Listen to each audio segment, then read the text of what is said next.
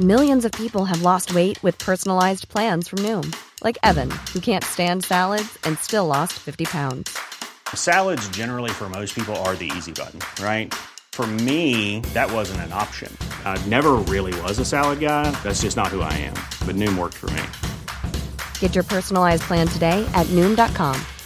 Real Noom user compensated to provide their story. In four weeks, the typical Noom user can expect to lose one to two pounds per week. Individual results may vary. I'm Sandra, and I'm just the professional your small business was looking for. But you didn't hire me because you didn't use LinkedIn jobs. LinkedIn has professionals you can't find anywhere else, including those who aren't actively looking for a new job but might be open to the perfect role, like me. In a given month, over 70% of LinkedIn users don't visit other leading job sites. So if you're not looking on LinkedIn, you'll miss out on great candidates like Sandra. Start hiring professionals like a professional. Post your free job on linkedin.com/people today. Bûche à marteau, au fudge et whisky à l'érable. Je veux de la bûche à marteau!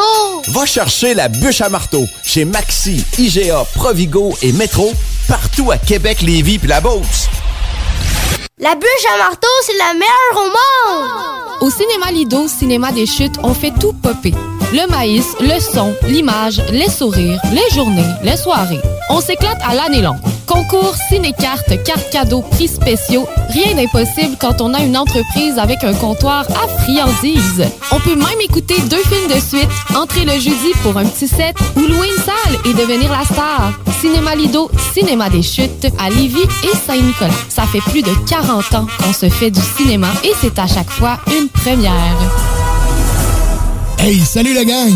Je veux juste vous rappeler, samedi le 18 décembre 2021, en direct du bar Sport Vegas.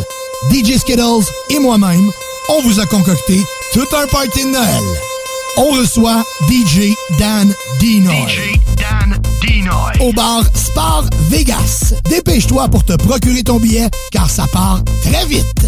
On vous attend samedi 18 décembre à compter de 22h au bar Sport Vegas pour le plus gros party de Noël. Pour vos billets, communiquez avec nous via ma place de party à commercial gmail.com ou visitez l'événement sur Facebook. Ma place de party à commercial gmail.com. Vous cherchez un courtier immobilier pour vendre votre propriété ou trouver l'endroit rêvé? Communiquez avec Dave Labranche de Via Capital Select qui a été nommé meilleur bureau à Québec. Service personnalisé, à l'écoute de ses clients, une rencontre et vous serez charmé. Dave Labranche via Capital Select. 88 627 3333. Dave Labranche à commercial via capital.com. CJMD 96.9 FM. Talk, rock, hip-hop. Avertissement. Cette émission a pour but de porter l'auditoire à réflexion. C'est pourquoi la direction de la station souhaite vous rappeler que chaque affirmation mérite réflexion. Il ne faut rien prendre comme vérité simplement parce que c'est dit, car tout ceci demeure des théories ou la perception de chacun. Nous vous recommandons de garder un esprit critique et sceptique sur ce que vous entendez ici comme ailleurs. Bonne écoute, bonne réflexion. Bienvenue dans la zone.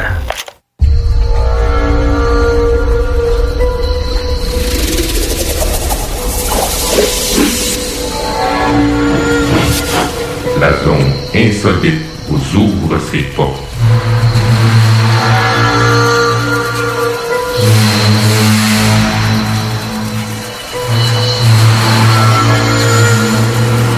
Prenons maintenant possession des ondes.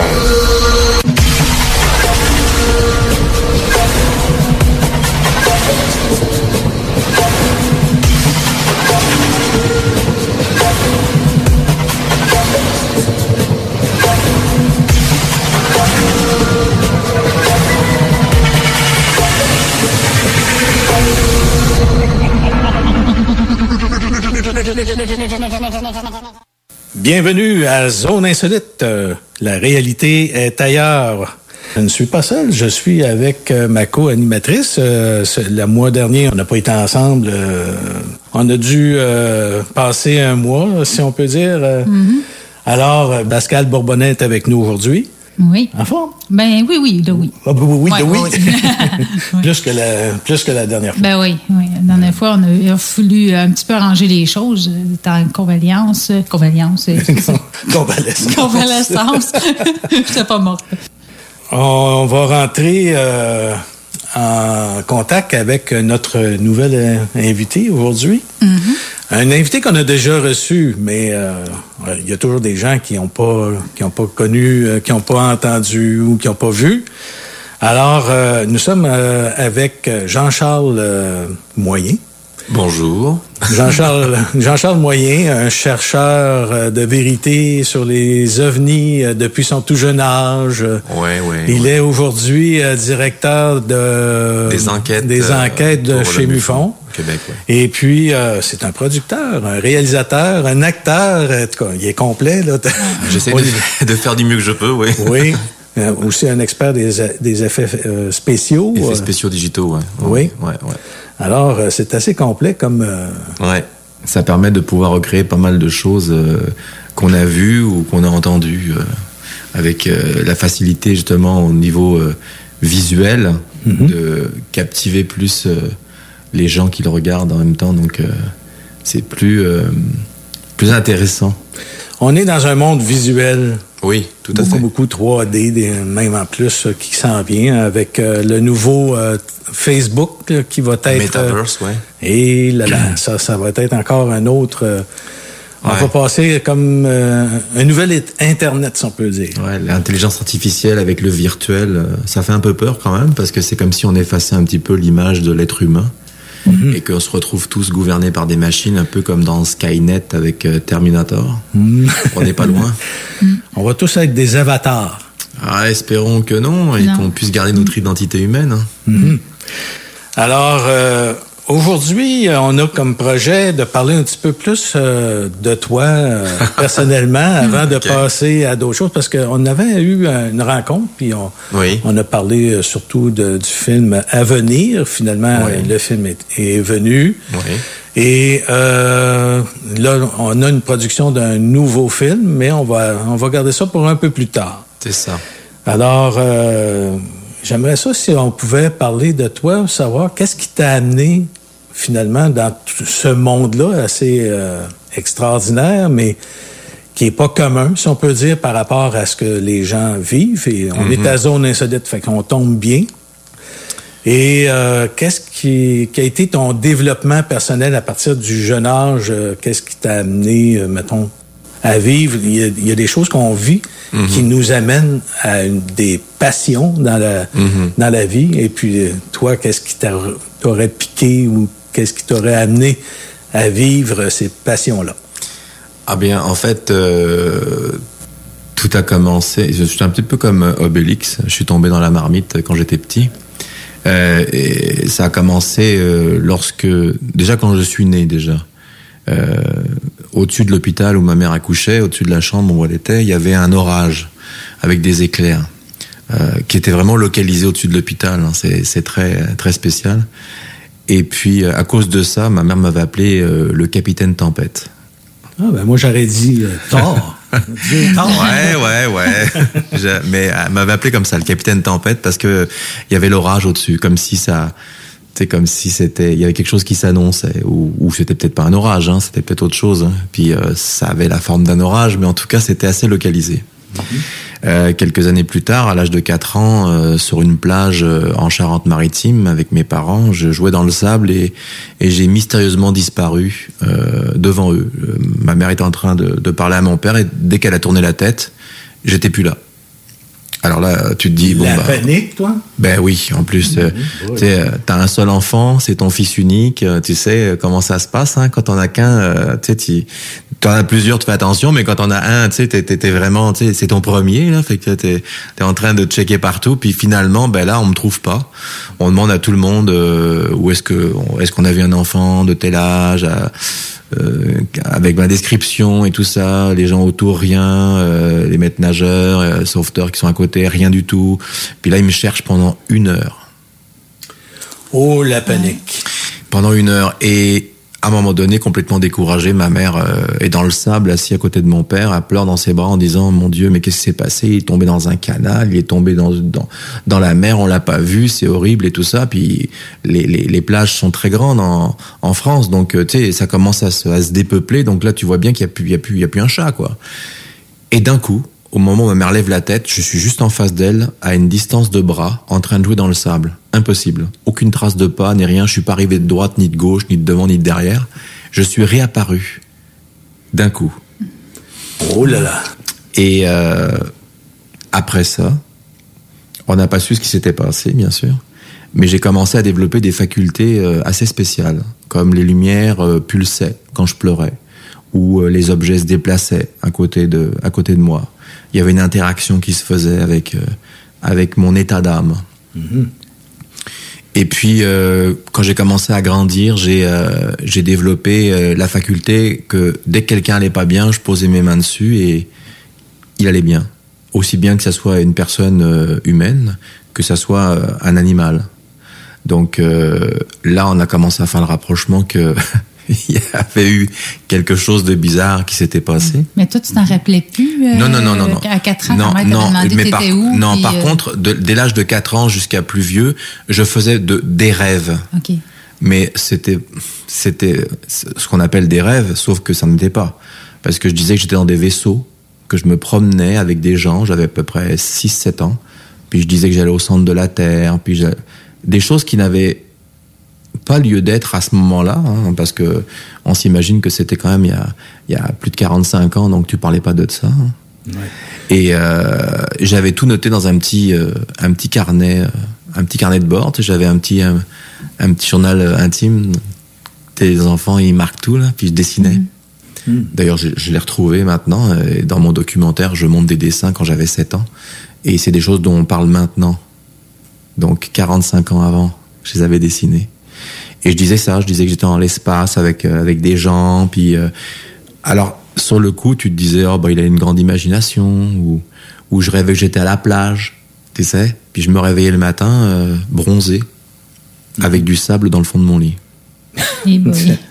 Oui, puis il y avait une- un moment donné aussi où j'ai, euh, tu savais, dans 15 épisodes que Oui. tu avais fait, tu Oui. avais parlé que tu étais allé euh, sur une planète. Oui, exact. tu avais ramassé de l'eau. Oui, c'est ça. Oui, c'est ça. Donc ça, c'est c'est assez spécial. Décris, Euh, décris donc euh, la planète. La planète, c'était la planète Antares. J'étais sur une planète, pas celle qu'on connaît, hein, parce que j'en dis ouais, mais Antares, elle est pas dans le système solaire. Oui, mais il y a plusieurs Antares. Il peut, il peut y avoir plusieurs, euh, plusieurs terres, plusieurs systèmes solaires ou plusieurs univers gémellaires ou quoi que ce soit. Moi, j'avais rêvé que j'étais, je dis ça, j'avais rêvé pour qu'on comprenne mieux. J'avais rêvé que j'étais sur, cette planète-là et que je me promenais et il y avait de l'eau avec des cristaux dans l'eau et que euh, c'est étrange parce que quand j'ai rêvé ça, j'étais habillé comme quand je me suis couché. J'étais en pyjama. Donc euh, je rêvais. Tu y es allé deux fois, je crois. Deux fois. Mais c'est ça. La deuxième fois, je vais te dire ce qui s'est passé. Mais la première fois, donc je rêve ça, et quand je me réveille le matin, j'ai le bas de mon pantalon de pyjama qui est mouillé dans le fond de mon lit. Alors non, je n'ai pas fait pipi au lit, parce qu'on pourrait dire ça, on pourrait penser ça, et c'est pas du tout ça. C'était vraiment mouillé. Donc ça, c'était très étrange, comme s'il y avait euh, un stigmate de mon rêve qui s'était matérialisé sur mon pantalon de bas de pyjama. Et puis, ben, quand t'es un enfant, tu, tu crois à plein de choses. Alors tu te dis, ah ben là, j'ai peut-être pas rêvé. Alors euh, je décide euh, de prendre mon petit sac à dos euh, et de mettre une bouteille en plastique, comme une bouteille d'évian en plastique avec un bouchon que tu visses, dans mon sac à dos. Et je m'endors avec mon sac à dos en me disant, si jamais je rêve ça, cette fois-ci, je vais ramener quelque chose. Mais tu es, t'es un enfant, t'es innocent, donc euh, tu penses, tu penses pas que ça peut se passer réellement. La planète ressemblait pas vraiment à Non, non, non. nous, ici. Ah sur non, la non, non, Terre. non, non, non, j'étais sur une autre planète. Euh, Il y avait des cristaux qui sortaient des arbres, des cristaux qui sortaient du sol, il y avait, il y avait des êtres euh, de différentes, euh, comment je pourrais dire, des, des, des, des êtres euh, euh, félins, il y avait des êtres hybrides, il y avait, il y avait de tout. J'étais vraiment dans une sorte de, de monde euh, incroyable. Donc c'était pas vraiment, euh, c'est- c'est- puis encore une, encore une fois, je le dis, c'était un rêve pour moi. Donc On je m'endors avec mon sac à dos. On pouvait manger aussi de ces cristaux. Oui, on pouvait les manger, exactement. Ils étaient comestibles. Et euh, donc, je m'endors avec mon sac à dos. Et je me réveille dans mon rêve, c'est étrange de dire ça, avec mon sac à dos. Là, je me dis, c'est incroyable. Je rêve que je suis sur la planète où, je voulais aller. J'ai mon sac à dos, je suis habillé pareil, et je me dis peut-être que je rêve pas. Et me voilà parti comme ça Ah là, avec mon petit sac à dos, j'arrive, je me, repromène aux mêmes endroits, et là, je revois la source avec les cristaux, j'ouvre mon sac à dos, je prends la bouteille, je la remplis, je la mets dans mon sac à dos, je continue mes petites, affaires, je rencontre des êtres différents, des félins, avec qui je parle et tout, puis hop, hop, hop, hop, ça passe, et je me réveille le matin, normalement, en me disant, quel drôle de rêve j'ai fait. J'ai 7 ans et quelques. J'ai vraiment fait un... Alors là, je cherche mon sac à dos. Bien évidemment, je le trouve pas parce que, tu sais, j'ai- j'ai- j'ai- je m'imaginais euh, avoir euh, mon sac à dos à côté de moi. Je m'étais endormi avec. Curieusement, il était pas là. Ah, il, est, il est par terre à côté du lit, tu vois. Donc, euh, bah, je me lève, je prends mon sac et j'entends floc, floc. Oui, oui. J'ouvre mon sac à dos et la bouteille est dedans, avec les cristaux. Et, le- quelle couleur était l'eau? rouge, avec les cristaux au fond. Là, je prends mon sac à dos, j'arrive dans le dans la cuisine, mes parents sont en train de déjeuner, ma mère est en train de prendre son café. Là, je raconte ça à mes parents, ils me regardent avec un air dubitatif en me disant "Oui, mon fils, on te croit, mais bon, tu- là c'est quand même c'est quand même assez c'est hard ce que tu nous racontes là." Et je leur dis "Regardez, j'ouvre le sac, je pose la bouteille, la tête de mes parents." Ma mère, elle est là, les larmes aux yeux. Mon père, il est comme ça, complètement figé. Il voit une petite bouteille complètement ro- rosée, rouge, avec des cristaux au fond. Il vient de réaliser que là, je je peux pas sortir ça de n'importe où. Je sors de mon lit avec mon sac. Et, là, ma mère se brûle pendant qu'elle fait un gâteau. Elle se brûle, elle met la main dans le four et elle se brûle. Mon père, toujours euh, très avant-gardiste, prend la bouteille, ouvre la bouteille, renverse de l'eau avec les cristaux sur la main de ma mère. Elle dit mais qu'est-ce que tu fais? Pourquoi tu fais ça? Euh, Tu sais même pas d'où ça sort Euh, ah, Il dit tais-toi, laisse-moi faire. Elle dit ah c'est drôle. euh. Elle était très très brûlée. Hein. Elle dit j'ai pas mal. Puis la brûlure est partie. Elle a pas cloqué, ça a disparu complètement. Là mon père a décidé une mauvaise idée de mon père. Je vais rajouter de l'eau du robinet dedans Ah. pour rallonger euh, la sauce, pour qu'on en ait plus, l'eau a tourné, elle est devenue noire. Donc là, bah, euh, je dis, papa, qu'est-ce que t'as fait? T'as tué l'eau. fait que là, il a transvasé les cristaux dans une petite boîte en disant on va les garder. Et un soir, la boîte a disparu. Elle est jamais, on n'a jamais retrouvé la boîte. Il y avait des choses qui disparaissaient dans ta chambre. Hein? Très. Et j'ai écouté une émission il y a pas longtemps. Euh, je pense que c'est Soirou ou je sais pas quoi, quelqu'un comme ça qui, qui parlait d'une connexion avec des extraterrestres. Et elle était en train de faire une, un éventail de tous les êtres, euh, de tous les êtres, de beaucoup d'êtres du système solaire, les grands gris, les petits gris, les reptiliens, enfin toute la clique qui passait, les, les vénusiens et tout ça. Et elle a parlé d'une race d'extraterrestres qui serait kleptomane. Mais pas kleptomane pour eux. Pour eux, c'est normal. Ils voient quelque chose, ils se servent, ils le prennent, ils le ramènent ou pas. Mais pour eux, ils considèrent que tout ce qui est quelque part peut leur appartenir. Alors, ils arrivent comme ça d'une dimension, et puis ils voient ton verre ou ta chevalière, ils disent, oh, bah, c'est beau ça, on va le prendre. Et là, ils se servent. Alors toi, tu dis, mais je suis quand même pas fou, j'ai mis ça là. Les gens, ils disent, ben ouais, mais toi, tu penses que... Non, non, non, non. Il y a des choses comme ça qui disparaissent dans la vie, comme mon père était en train de planter un clou avec un marteau, il prend le marteau, il met le clou, il tape le clou, il pose le marteau comme ça, là il prend le tournevis, et au moment où il met sa main pour reprendre le marteau, le marteau est plus là. Il vient de se passer une fraction de seconde. Et le marteau, il le retrouve dans la cuisine, posé, alors qu'il s'est même pas levé. Tu vas dire ça à quelqu'un, on va te prendre pour un fou. Ils s'amusent avec vous autres. Mais bien sûr, et je connais plein de gens, quand tu parles avec les gens, à un moment donné, ils, ils se rendent compte qu'ils ont une écoute, donc ils, ont, ils sont plus ouverts, et là, ils ont envie de parler. Et tu verrais ce que les gens te racontent, des trucs similaires. Ah mais moi, c'est, moi j'avais de quoi chez moi, et puis euh, je suis pas fou, je l'ai posé. Bien sûr que les êtres interdimensionnels qui vont prendre ça, ils vont se dire, mais personne va le croire. Servons-nous Servons-nous qui, qui va te croire, franchement? De vous à moi, qui va croire que hier t'avais un verre devant toi et que tu t'es retourné, quelqu'un l'a bu? Ça s'est passé avec euh, là où je, je travaillais. On était plusieurs, un à côté de l'autre, mais euh, avec une bonne distance quand même. Il y avait peut-être deux mètres de distance. Il y en a un, il y a un, il y a un compagnon de travail, il dit Voyez-vous ma pince, une pince euh, cutter qu'il y avait, là, on appelle ça cutter ici. Ouais, c'est ouais. une pince coupante, là, si on peut dire, pour les fils. Et euh, il dit, la voyez-vous? Voyez-vous ma pince? Je l'avais ici, je, l'ai- je viens juste de le mettre là, puis je la vois plus. Mhm. Euh, la voyez-vous? Fait que là, mais non, on voit pas, on voit pas. Et, on le voyait pas pendant un certain temps. Tout d'un coup, euh, il reprend sa pince, elle était même- au même endroit que- qu'il l'avait déposée. Elle était au même endroit. On la voyait pas tantôt, mais Ouais, là, elle était revenue. Mais quand j'étais enfant, dans mon dans ma chambre, j'avais un bureau et puis je dessinais. Et à un moment donné, euh, je fais tomber mon stylo de l'autre côté de mon bureau. Alors euh, en dessous, je peux pas le voir, hein, c'est fermé. Il faut que je fasse le tour. C'est comme sinon je me serais penché en dessous de mon bureau puis j'aurais ramassé mon stylo. Donc là, je me mets à plat ventre sur mon bureau puis j'ai les bras trop courts, fait que je suis à peu près à deux pouces de mon stylo. Je peux pas l'attraper. Donc je vois mon stylo. Je que je fais ah bon, je peux pas l'attraper. Et là, je tends le bras et euh, et je regarde pour essayer de l'attraper deux, trois fois, et à un moment donné, je regarde, il est plus là. Il a disparu. J'ai fait le tour de mon bureau, il n'y avait pas de stylo. Mon, mon stylo a disparu. Il est passé où? On n'en sait rien. Et tu sais, quand je te parlais du, du rêve que j'avais fait, que j'étais à la plage, c'est super important. C'est quand je me suis réveillé le matin et que j'étais bronzé vraiment. hein, j'avais pas, euh, c'est pas, j'ai pas un problème de circulation sanguine et je suis rouge. hein. J'étais vraiment brun. Bah, ma mère, quand elle a fait mon lit, elle avait tiré les draps et il y avait du sable blanc au fond. Et je suis allé 45 ans plus tard aux Bahamas et c'était du sable blanc.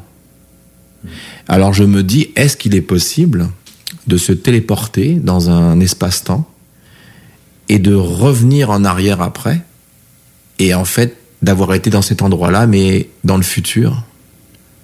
Parce qu'il y a plein de choses que je fais maintenant dont je me rends compte que je les ai faites avant. Et qui maintenant s'emboîtent, tu vois. Il y a, il y a plein de, de, de situations que j'ai vécues. Et après, tu te dis, t'as un déjà vu, mais en fait, ton déjà vu, c'est parce que tu l'as vécu pour de vrai. Dans une autre dimension ou dans un univers parallèle, tu vois. Juste pour situer les gens, parce que tu étais jeune, oui. tu, tu pouvais faire ben des choses, mais tu sais, le, le sable que, Ouais. tu avais, l'eau, puis Oui. le- les, les cristaux que tu pouvais avoir et tout. Vous étiez à quel endroit? C'est une ville? Vous Ah étiez oui. dans, un, Dans dans des- une maison? où Il y a, il y a, il y a- sont loin les plages et puis les endroits où ce que tu peux...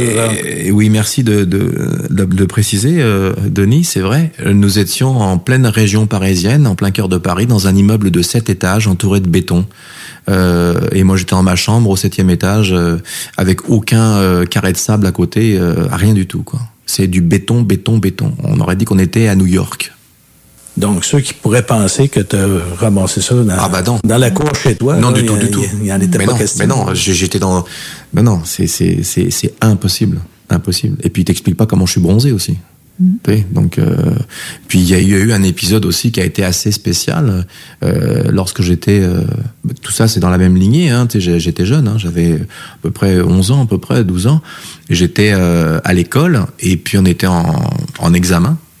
Et puis d'un seul coup, je, je, c'est toujours comme ça, hein, un examen, t'as envie d'aller aux toilettes euh, parce que t'es angoissé ou quoi que ce soit.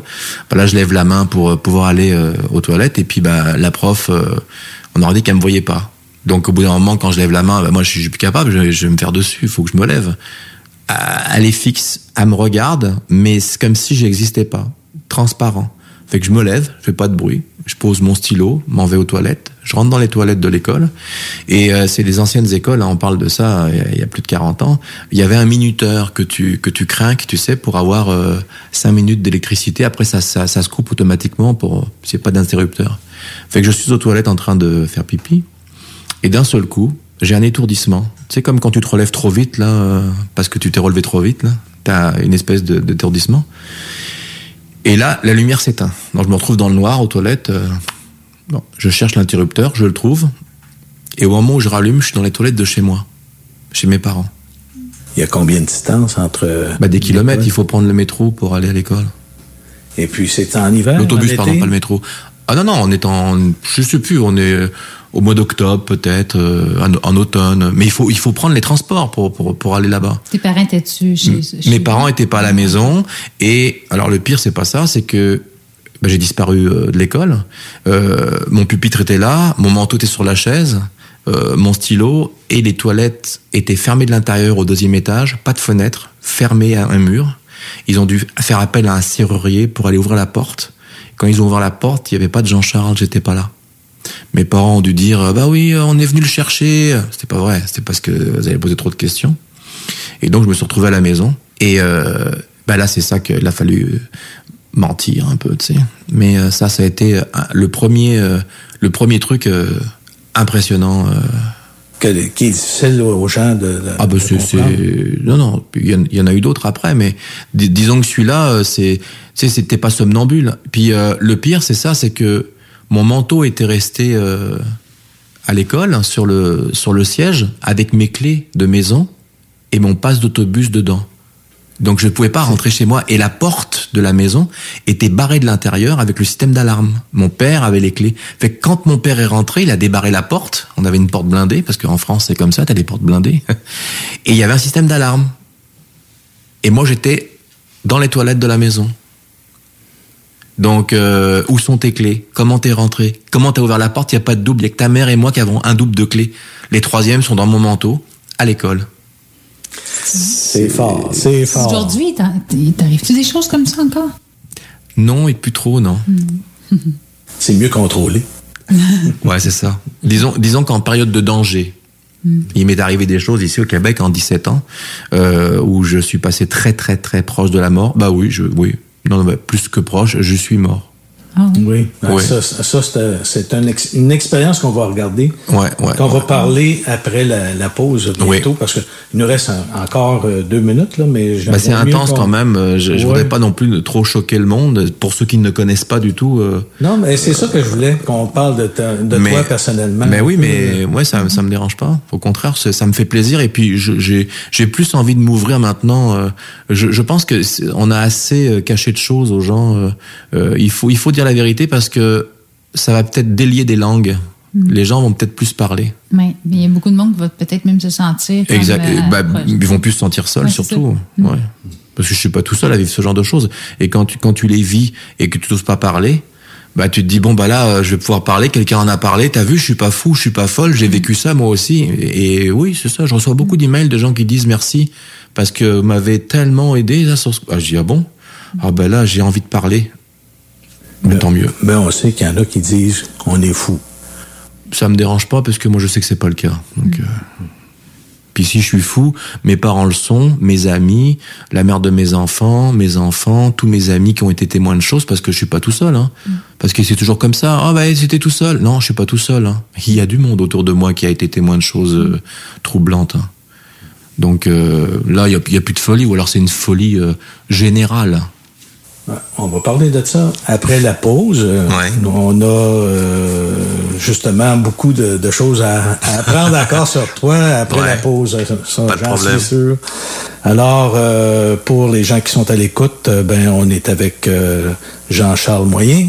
Mhm. Et puis, restez là, même si vous entendez ce que, ce que vous entendez, vous croyez qu'on on charrie un petit peu, là, comme on dit ici au Québec.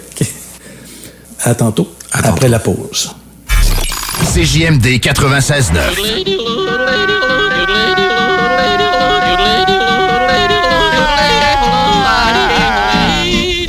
Bienvenue, les paupiètes. Toiture n'est toujours pas faite? Contactez Groupe DBL dès maintenant. Pour un hiver sans souci de toiture, exigez le service expert de Groupe DBL et demandez votre soumission gratuite. Respectez votre budget, dépassez vos attentes et soyez en paix avec une équipe engagée. Le Groupe DBL cumule plus de 40 ans d'expérience et recommandé CAA, certifié APCHQ et membre de l'Association de la construction du Québec. Planifiez vos projets en contactant Groupe DBL au 418-681-2522 ou en ligne à groupedbl.com. Chez Barbies, on vous paye la traite. À l'achat d'un pichet de bière ou de sangria, on vous offre un délicieux plat de nachos gratuitement. Oui, c'est gratuit. Le Bourgneuf-Lévis est sur le boulevard Laurier à Sainte-Foy. La boutique érotique Les Folies du Cœur a le plus grand inventaire et variété de produits pour adultes dans un superbe local entièrement rénové et agrandi. Venez nous voir dans une ambiance respectueuse, discrète et confidentielle. Visitez notre boutique en ligne lesfoliesducoeur.com. L'Hôtel 71, un établissement d'exception, une expérience en soi, idéalement situé dans le Vieux-Port de Québec, c'est l'occasion de vous gâter cet automne. Faites votre nid dans un édifice patrimonial avec vue sur le fleuve, décor feutré et moderne à la fois et tous les services, dont le fameux restaurant Il Mato. Reconnu à l'international et à l'échelle canadienne année après année, l'Hôtel 71 est plus accessible que jamais. Encore lauréat du prestigieux et international magazine Condé Nast cette année. L'Hôtel 71, c'est des vacances de luxe en soi, chez soi. Surtout ces temps-ci, laissez pas ça seulement aux voyageurs étrangers. Hôtel71.ca. Sentez-vous en voyage première classe chez vous. Chaque jour, le journal de Lévis est présent sur le terrain pour vous afin de couvrir l'actualité lévisienne. Que ce soit pour les affaires municipales, les faits divers, la politique, le communautaire, l'éducation, la santé, l'économie, les arts ou les sports, découvrez ce qui se passe à Lévis sur nos différentes plateformes. Suivez l'actualité lévisienne dans notre édition papier, disponible chaque semaine dans le Publisac, sur notre site web au journaldelevis.com, sur notre page Facebook ou notre fil Twitter.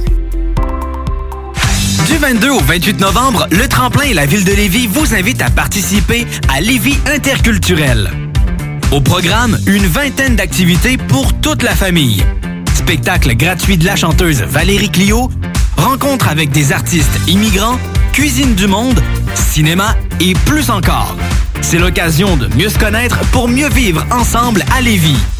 Détails à letremplinlévis.com et sur la page Facebook du Tremplin de Lévis. Salut, c'est Eduardo. Mon papa, il vend des bûches de Noël. Ça s'appelle la bûche à marteau. C'est la meilleure bûche au monde. En tout cas, c'est ça qu'il dit. Salut, c'est Marteau. La bûche à marteau arrive cette semaine dans toutes les épiceries. Va chercher ta bûche à marteau au fudge et whisky à l'érable. Je veux de la bûche à marteau. Va chercher la bûche à marteau chez Maxi, IGA, Provigo et Métro, partout à Québec, Lévis puis la Beauce. La bûche à marteau, c'est la meilleure au monde. Hey, salut la gang! Je veux juste vous rappeler, samedi le 18 décembre 2021, en direct du bar Sport Vegas. DJ Skittles et moi-même, on vous a concocté tout un party de Noël. On reçoit DJ Dan Dinoy. DJ Dan Dinoy. Au bar Sport Vegas. Dépêche-toi pour te procurer ton billet, car ça part très vite. On vous attend samedi 18 décembre à compter de 22h au bar Sport Vegas pour le plus gros party de Noël. Pour vos billets, communiquez avec nous via ma place de party à commercial gmail.com ou visitez l'événement sur Facebook. Ma place de party à commercial gmail.com. Pour le temps des fêtes et vos repas en bonne compagnie, pensez Pat Smoke Meat et son exquise viande fumée vendue à la livre pour emporter. Ça, ça remonte le canadien. La perle des galeries Chagnon rayonne pendant les fêtes. Le meilleur Smoke Meat à Lévis, c'est Pat Smoke Meat. 96.9. Intellectuellement libre. Avertissement. Cette émission a pour but de porter l'auditoire à réflexion. C'est pourquoi la direction de la station souhaite vous rappeler que chaque affirmation mérite réflexion. Il ne faut rien prendre comme vérité simplement parce que c'est dit, car tout ceci demeure des théories ou la perception de chacun. Nous vous recommandons de garder un esprit critique et sceptique sur ce que vous entendez ici comme ailleurs. Bonne écoute, bonne réflexion. Bienvenue dans la zone.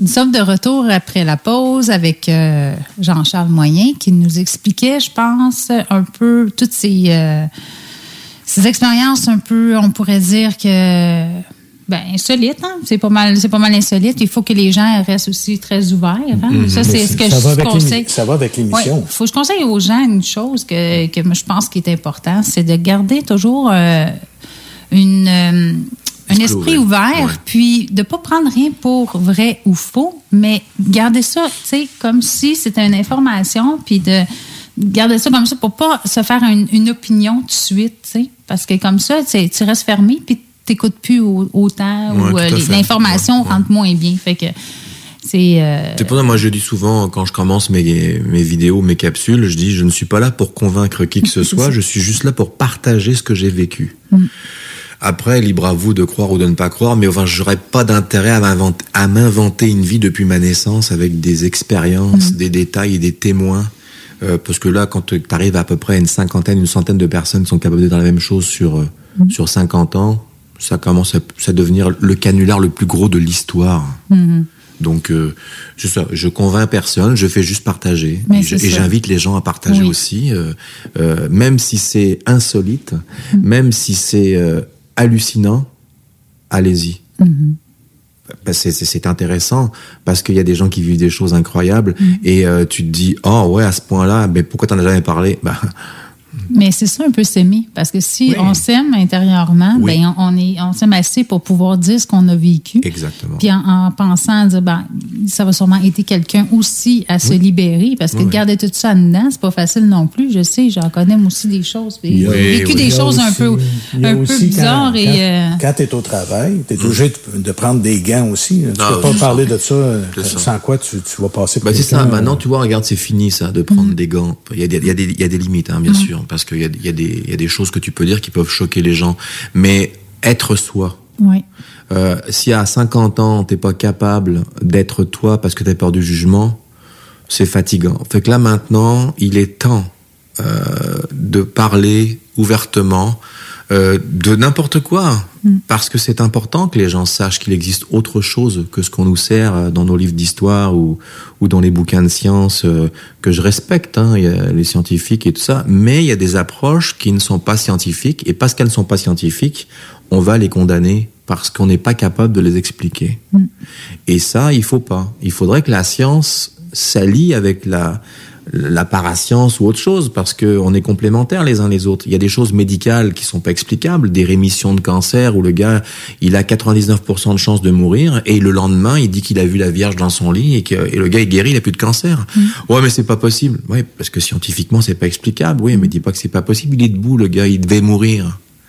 Donc j'aime, c'est ça que j'aimerais, c'est que les gens puissent parler librement et ça commence à, à plus s'ouvrir les gens. Depuis euh, depuis les, les deux ans où les gens sont restés cloîtrés chez eux, il y a eu beaucoup d'ouverture d'esprit. Il y a eu beaucoup de gens qui qui n'ont pas été euh, euh, bien dans leur peau et qui qui sont plus là pour en parler. Mais il y en a aussi qui ont eu des prises de conscience importantes et je vois beaucoup de positifs dans le négatif qu'il y a eu. Oui, mais ça nous amène à, à- à aller à l'intérieur de nous Oui. autres pour, pour aller chercher les, comme les petites bébites qui, qui, qui Ouais, sont, qui sont là, puis les faire sortir, en Ouais, fait. là. mais ça, c'est ça a surtout- tout- ça nous a fait tout prendre conscience de bien des choses, là, Mhm. je pense. euh, Moi, je pense des fois, c'est le, le qu'on peut dire euh, le négatif, le mal. Il est là vraiment pour le bien, en fait. C'est c'est pour faire ressortir la lumière. Ah ben euh, chaque, chaque, chaque chose a, a toujours un effet. Le truc c'est que les gens n'osent pas parler pour une bonne et simple raison, ils ont peur du jugement. Mm. Quand tu parles d'extraterrestres, on te prend pour un timbré. Mm. Quand tu parles euh, d'un autre sujet, euh, on te prend pour un conspirationniste. Ouais. Euh, bah, conspirationniste, hein, c'est ça quand, quand tu parles de, de, de conspiration, c'est parce que tu parles d'extraterrestres. Donc tu dis oui, euh, vous êtes en train de dire que le gouvernement est au courant. Oui, pourquoi pas? Mm. Pourquoi pas? Mais des fois, ça, on dirait que C'est ouais. c'est ça. Des fois, ça, les- ça les fait sortir de leur zone de confort. Fait que dans ce temps-là, là, ils se bloquent. Il y en a des gens qui se Ben oui, bloquent. mais c'est pas de leur faute. Tant qu'ils vivent pas quelque chose, eux, ça.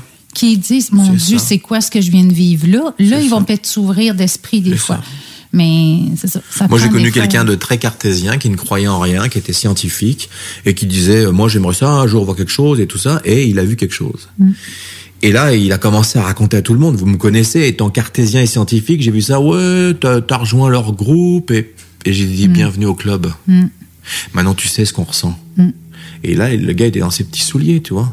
Et c'est ça. Mm. Et le problème, c'est que tu deviens exactement comme euh, ce que tu dis que tu veux pas être. C'est, il n'y a pas de mal à, à chercher la vérité. hein. Mm. La vérité, elle est partout où on veut la trouver. Si tu peux prendre des livres, aller sur Internet, etc., et tu peux te documenter. Il y a des gens qui bougent pas de chez eux et qui sont euh, très informés de ce qui se passe. Alors, je dis pas que tout est vrai sur Internet. Il y a des vidéos fake, mais sur 2000 vidéos fake, il y en a peut-être deux qui sont vraies, mais à passe comme dans le beurre, parce que les gens font pas faire attention à faire un amalgame. Mm. Mais il y a une chose importante, et, et, euh, euh, justement je le nomme, mais euh, Christian Page le disait à un moment donné. Il disait euh, euh, il y a beaucoup de fake, etc. Mais il dit je ne re- je ne rejette pas tout en bloc parce qu'il y a 2 ou 3 qui ne sont pas explicables. Mm. Alors qu'on soit d'accord ou pas avec lui, il a quand même reconnu qu'il y a 2 ou 3% qui sont pas explicables. Donc ces 2 ou 3% là, eh ben, j'en fais partie. Puis dans, dans les autres pourcentages Oui. qu'on pourrait expliquer, Ouais. Ça n'explique pas vraiment non, Non, plus. du tout. C'est une façon d'expliquer quelque chose qui est arrivé, mais ça veut pas dire que c'est exactement Non, comme ça. on ne détient pas la vérité absolue, on détient des parcelles de vérité chacun de nous, Mm. et ensemble, on est capable de brosser plus ou moins un tableau et d'avoir un semblant de, de, de début de- de- d'explication, mais, mais si personne ne parle, bah là, on va pas aller bien loin. hein. Mm. Si on est jugé, qu'on est, qu'on est moqué, c'est fini ça, le temps des, des Mm. Je pense qu'il sorcières. faut passer par-dessus ça. Ben en oui, tout cas, moi, ben oui. je passais par-dessus. Il y a quelqu'un qui me euh, je m'en non, non, non, non, à un moment donné, rendu un certain Exactement. âge, quand j'étais jeune, je n'osais pas parler de rien. là. Mhm. Mais en vieillissant, là, euh, sais, je me dis qu'ils ont. Tu sais, ils maintenant, ils t'as plein de gens qui parlent. T'as le, le gars de la défense israélien, qui a le- l'ancien, euh, bon, bah, le ministre de la défense du Canada, Paul Elliott, qui non, Mhm. maintenant est, est plus là. Euh, ce sont des, des, des gens qui n'ont aucun intérêt à raconter des, des, des conneries. Je veux dire, euh, ils ont quand même une notoriété. Alors après, quand t'es jeune, on te dit oh mais il invente. Quand t'es plus vieux, on dit oh c'est un vieux fou. Et puis euh, après, on dit que t'es sénile. Euh, T'es un cosmonaute, tu dis que t'as vu, t'as vu. Oh ouais, mais là il est revenu, il a une, une bulle du cerveau qui a pété. Et quand il est revenu, euh, tu tu, veux toujours dire que c'est faux. Les gens disent oh mais les vidéos, quand on voit des vidéos d'ovnis, c'est toujours flou. Ah ouais, mais quand c'est net et que c'est en 4K, on dit c'est ben trop net pour être vrai. Mm. Ouais, mais là, si ça veut dire que t'as toujours la réponse à tout là. Fait la tu- plupart du temps, on Mais a non, tout c'est notre ça. cellulaire dans les mains. Fait que si on voit quelque chose, c'est sûr que ça va être flou, là. Tu sais. Mais il y a des vidéos, euh, je te rassure, qui ne sont pas floues. Mm. Et ces vidéos-là, soit elles sont débunkées en disant c'est des fausses parce qu'elles sont trop bien faites, elles sont trop belles. Mm. Et puis maintenant avec le, les fameux deepfake vidéos qu'on peut changer la- le visage des gens et tout, toute preuve que tu vas amener, il faut que tu fasses une enquête minutieuse comme on fait au MUFON. Et encore, on n'est pas à l'abri euh, de se faire rouler dans, rouler dans la farine parce qu'il y a des choses qui sont excessivement bien faites. Alors après, bon bah après, ça, t'y vas avec ton ressenti, t'y vas avec euh, l'honnêteté des personnes, puis après tu dis bon bah oui, tout a l'air vrai. euh, cependant, possiblement que ça l'est peut-être pas, mais tous les paramètres penchent pour que ce soit vrai. Mais on n'est jamais sûr. C'est ça, non, jamais. Puis c'est important de laisser ça ouvert. Exactement, Pas, pas dire je suis. exactement. Moi, je suis un peu comme ça. Je peux Oh dire, oui. ah, c'est la- c'est vrai ou ça, c'est faux. Oh. Je- Mais il faut avoir des quand puis- tu dis que c'est faux, il faut avoir des arguments. Mais, mais c'est ça. Parce que si moi j'ai des contre-arguments qui prouvent que c'est vrai, et que toi tu dis ouais mais euh, mais ouais mais euh, mais non, bah non, c'est pas un argument. Ça. Mais non, c'est c'est- c'est- c'est pour ça qu'il faut rester ouvert puis Voilà. pas dire ni, ni vrai ni faux puis laisser Ouais. garder tout, tout est possible. Sinon après ça, ça devient du déni et puis ça devient de la mauvaise foi. C'est Quelqu'un qui dit moi si je vois un ovni euh, j'y croirais. Bah il y en a un devant toi. Ouais mais euh, je suis sûr que c'est un effet d'optique. Ouais. Bah là excuse-moi là mais je restais poli mais là à un moment donné. non non.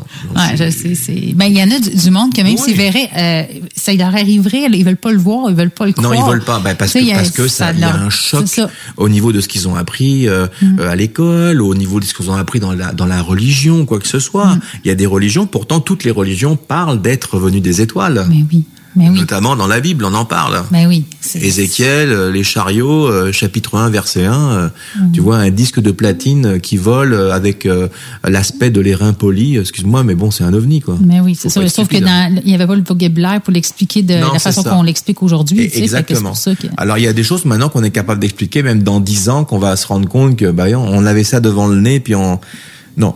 Mais il y en a aussi, comme je disais à Denis, que ça arrange Mm. que ce soit pas vrai, Mais oui. parce que sinon l'être humain perd le pouvoir de reconnaître qu'il y a quelque chose de plus grand que lui. Oui, ça.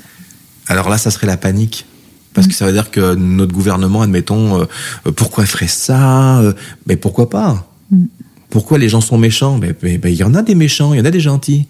Ben, c'est pareil pour les extraterrestres. Sauf que la différence avec nous, c'est qu'ils ont des, de la technologie qu'on n'a pas. Mm. Donc euh, s'ils sont méchants, ils sont très méchants. Mm. Ou ils sont gentils, ils sont très gentils. Mm. C'est comme tout. Et la galaxie, c'est vaste. Hein. euh, C'est euh, Alors, si on revient à toi, euh, Jean-Charles, tu nous permets, hein, depuis le début qu'on Oui. on se tutoie, faut que les gens, Ben oui, vas-y, vas-y. faut que les gens sachent qu'on se connaît depuis un oui, bon moment. on se connaît depuis 20 ans. Fait que, euh, les, euh, les expériences que tu vivais lorsque tu étais jeune, oui. Il y a justement des, effets avec euh, les lumières dans des centres d'achat. Oui, bah oui, mais mes, mes premiers, j'étais avec ma maman euh, dans euh, un centre, d'achat et puis c'était devenu une habitude pour moi quand j'étais fatigué, je me connectais sur une source lumineuse, une lumière quelconque et quand je la regardais, elle s'éteignait. Et puis ben, j'avais rechargé mes batteries comme on dit, j'étais en pleine forme. Et ce jour-là, j'étais fatigué. J'étais avec ma mère, on était dans un supermarché, on se promenait dans une allée et d'un seul coup, euh, je dis à ma mère, je suis fatigué. Elle me dit, ah oui, ben, ok, c'est comme, bah, t'es fatigué, t'es fatigué. Et là, d'un seul coup, toutes les lumières du supermarché s'éteignent au complet. Puh, comme ça. Là, ma mère, euh, on est dans, l'obscurité, tu sais, il y a comme le, les petites lumières là de, de, de sécurité. Elle dit, Jean-Charles, c'est toi? Bah, Je la regarde avec un sourire, tu sais. Je dis oui. Elle dit, rallume tout de suite. Fait que là, je ferme les yeux, ça se rallume. Mais au moment où ça se rallume, il y a un gars en face de nous, avec une boîte de petits pois, qui est dans l'allée, qu'on n'avait pas vu derrière le pylône, qui nous a entendus. Il est comme ça, en train de nous regarder, il est figé, il regarde ma mère, il me regarde, il a l'air de, il de dire, attends, euh, c'est, non, il, il- prend conscience de ce qui vient de se passer là. Ma mère dit, allez on s'en va, on s'en va, on va à la caisse. Donc on s'en va à la caisse. Arrivé à la caisse, il y a des, il y a des, il y a des lumières, hein. caisse 1, caisse 2, caisse 3. Puis là, à la caisse où je suis, je regarde la lumière, puis je continue. Et elle s'allume, elle s'éteint, elle s'allume, elle s'éteint. Ma mère a dit, arrête de faire ça, ça suffit. Joue pas. Le même gars dans l'allée d'à côté. Il n'a pas échappé sa. sa Non, non, il était avec sa petite boîte, là, puis là, il s'en va. Et là, et là, il nous regarde complètement figé. Là, ma mère a dit, on s'en va. On est parti du supermarché. Et puis, euh, ça, c'était une anecdote parmi tant d'autres, mais euh, c'était quelque chose. Mais moi, j'étais jeune, je m'amusais. Moi, c'était c'était drôle pour moi, tu vois. Je savais que je pouvais faire ça. Alors, euh, m'amuser à la maison, à allumer les plafonniers, à les éteindre, alors que l'interrupteur était à côté. Il y avait un moment donné où tu as pris une caméra. Ouais, je sais que tu avais parlé de ça. Hein? ben c'est ça, parce qu'à un moment donné, euh, et je te parle de ça à l'époque, euh, j'avais 16 ans, et euh, les caméras vidéo qu'il y avait, c'était des grosses caméras euh, bêta, Betamax, là, avec les grosses cassettes à bande, là. On avait loué ça, et puis euh, j'avais mis un... Mes parents étaient partis, puis euh, j'avais mis la caméra sur un trépied, puis je m'étais filmé euh, avec mon chien dans les bras, en train d'allumer la lumière, alors qu'il ne s'allume uniquement que par un bouton interrupteur euh, à côté de la lumière. Donc euh, il n'y a pas de bouton à côté. Et je regarde la lumière et, je l'allume. Et je l'éteins, et je l'allume et je l'éteins. Et puis à un moment donné, euh, je décide d'ouvrir le tiroir d'un meuble en merisier, d'un buffet en merisier massif qui doit peser je sais pas combien de kilos par la pensée et je tire le tiroir. Et je me dis bon tu vas voir le coup que ça n'aura pas enregistré quoi que ce soit c'est toujours comme ça que ça fonctionne mon appareil. Mais tout était sur bande. Et j'avais tout gardé sur sur cette cassette VHS que j'ai gardée pendant des années des années.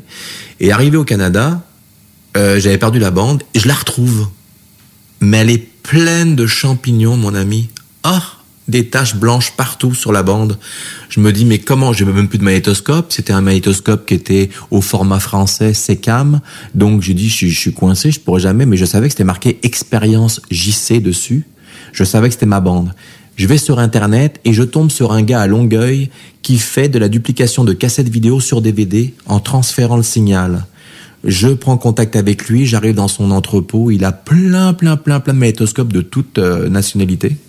Et là, il met la bande dedans, on récupère la bande, et au moment où la bande transfère dans l'ordinateur, la bande pète dans le magnétoscope. Poubelle.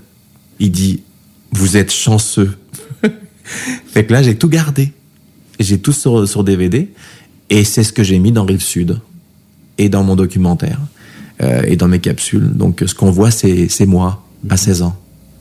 En passant, pour ceux qui veulent le voir, Rive Sud, ils peuvent se le procurer comment? Sur vimeo.com, ils tapent euh, Rive Sud Origine, et puis ils vont tomber dessus. Tout simplement. C'est bon, ça. Eh oui. Quand tu rêves, là, Oui.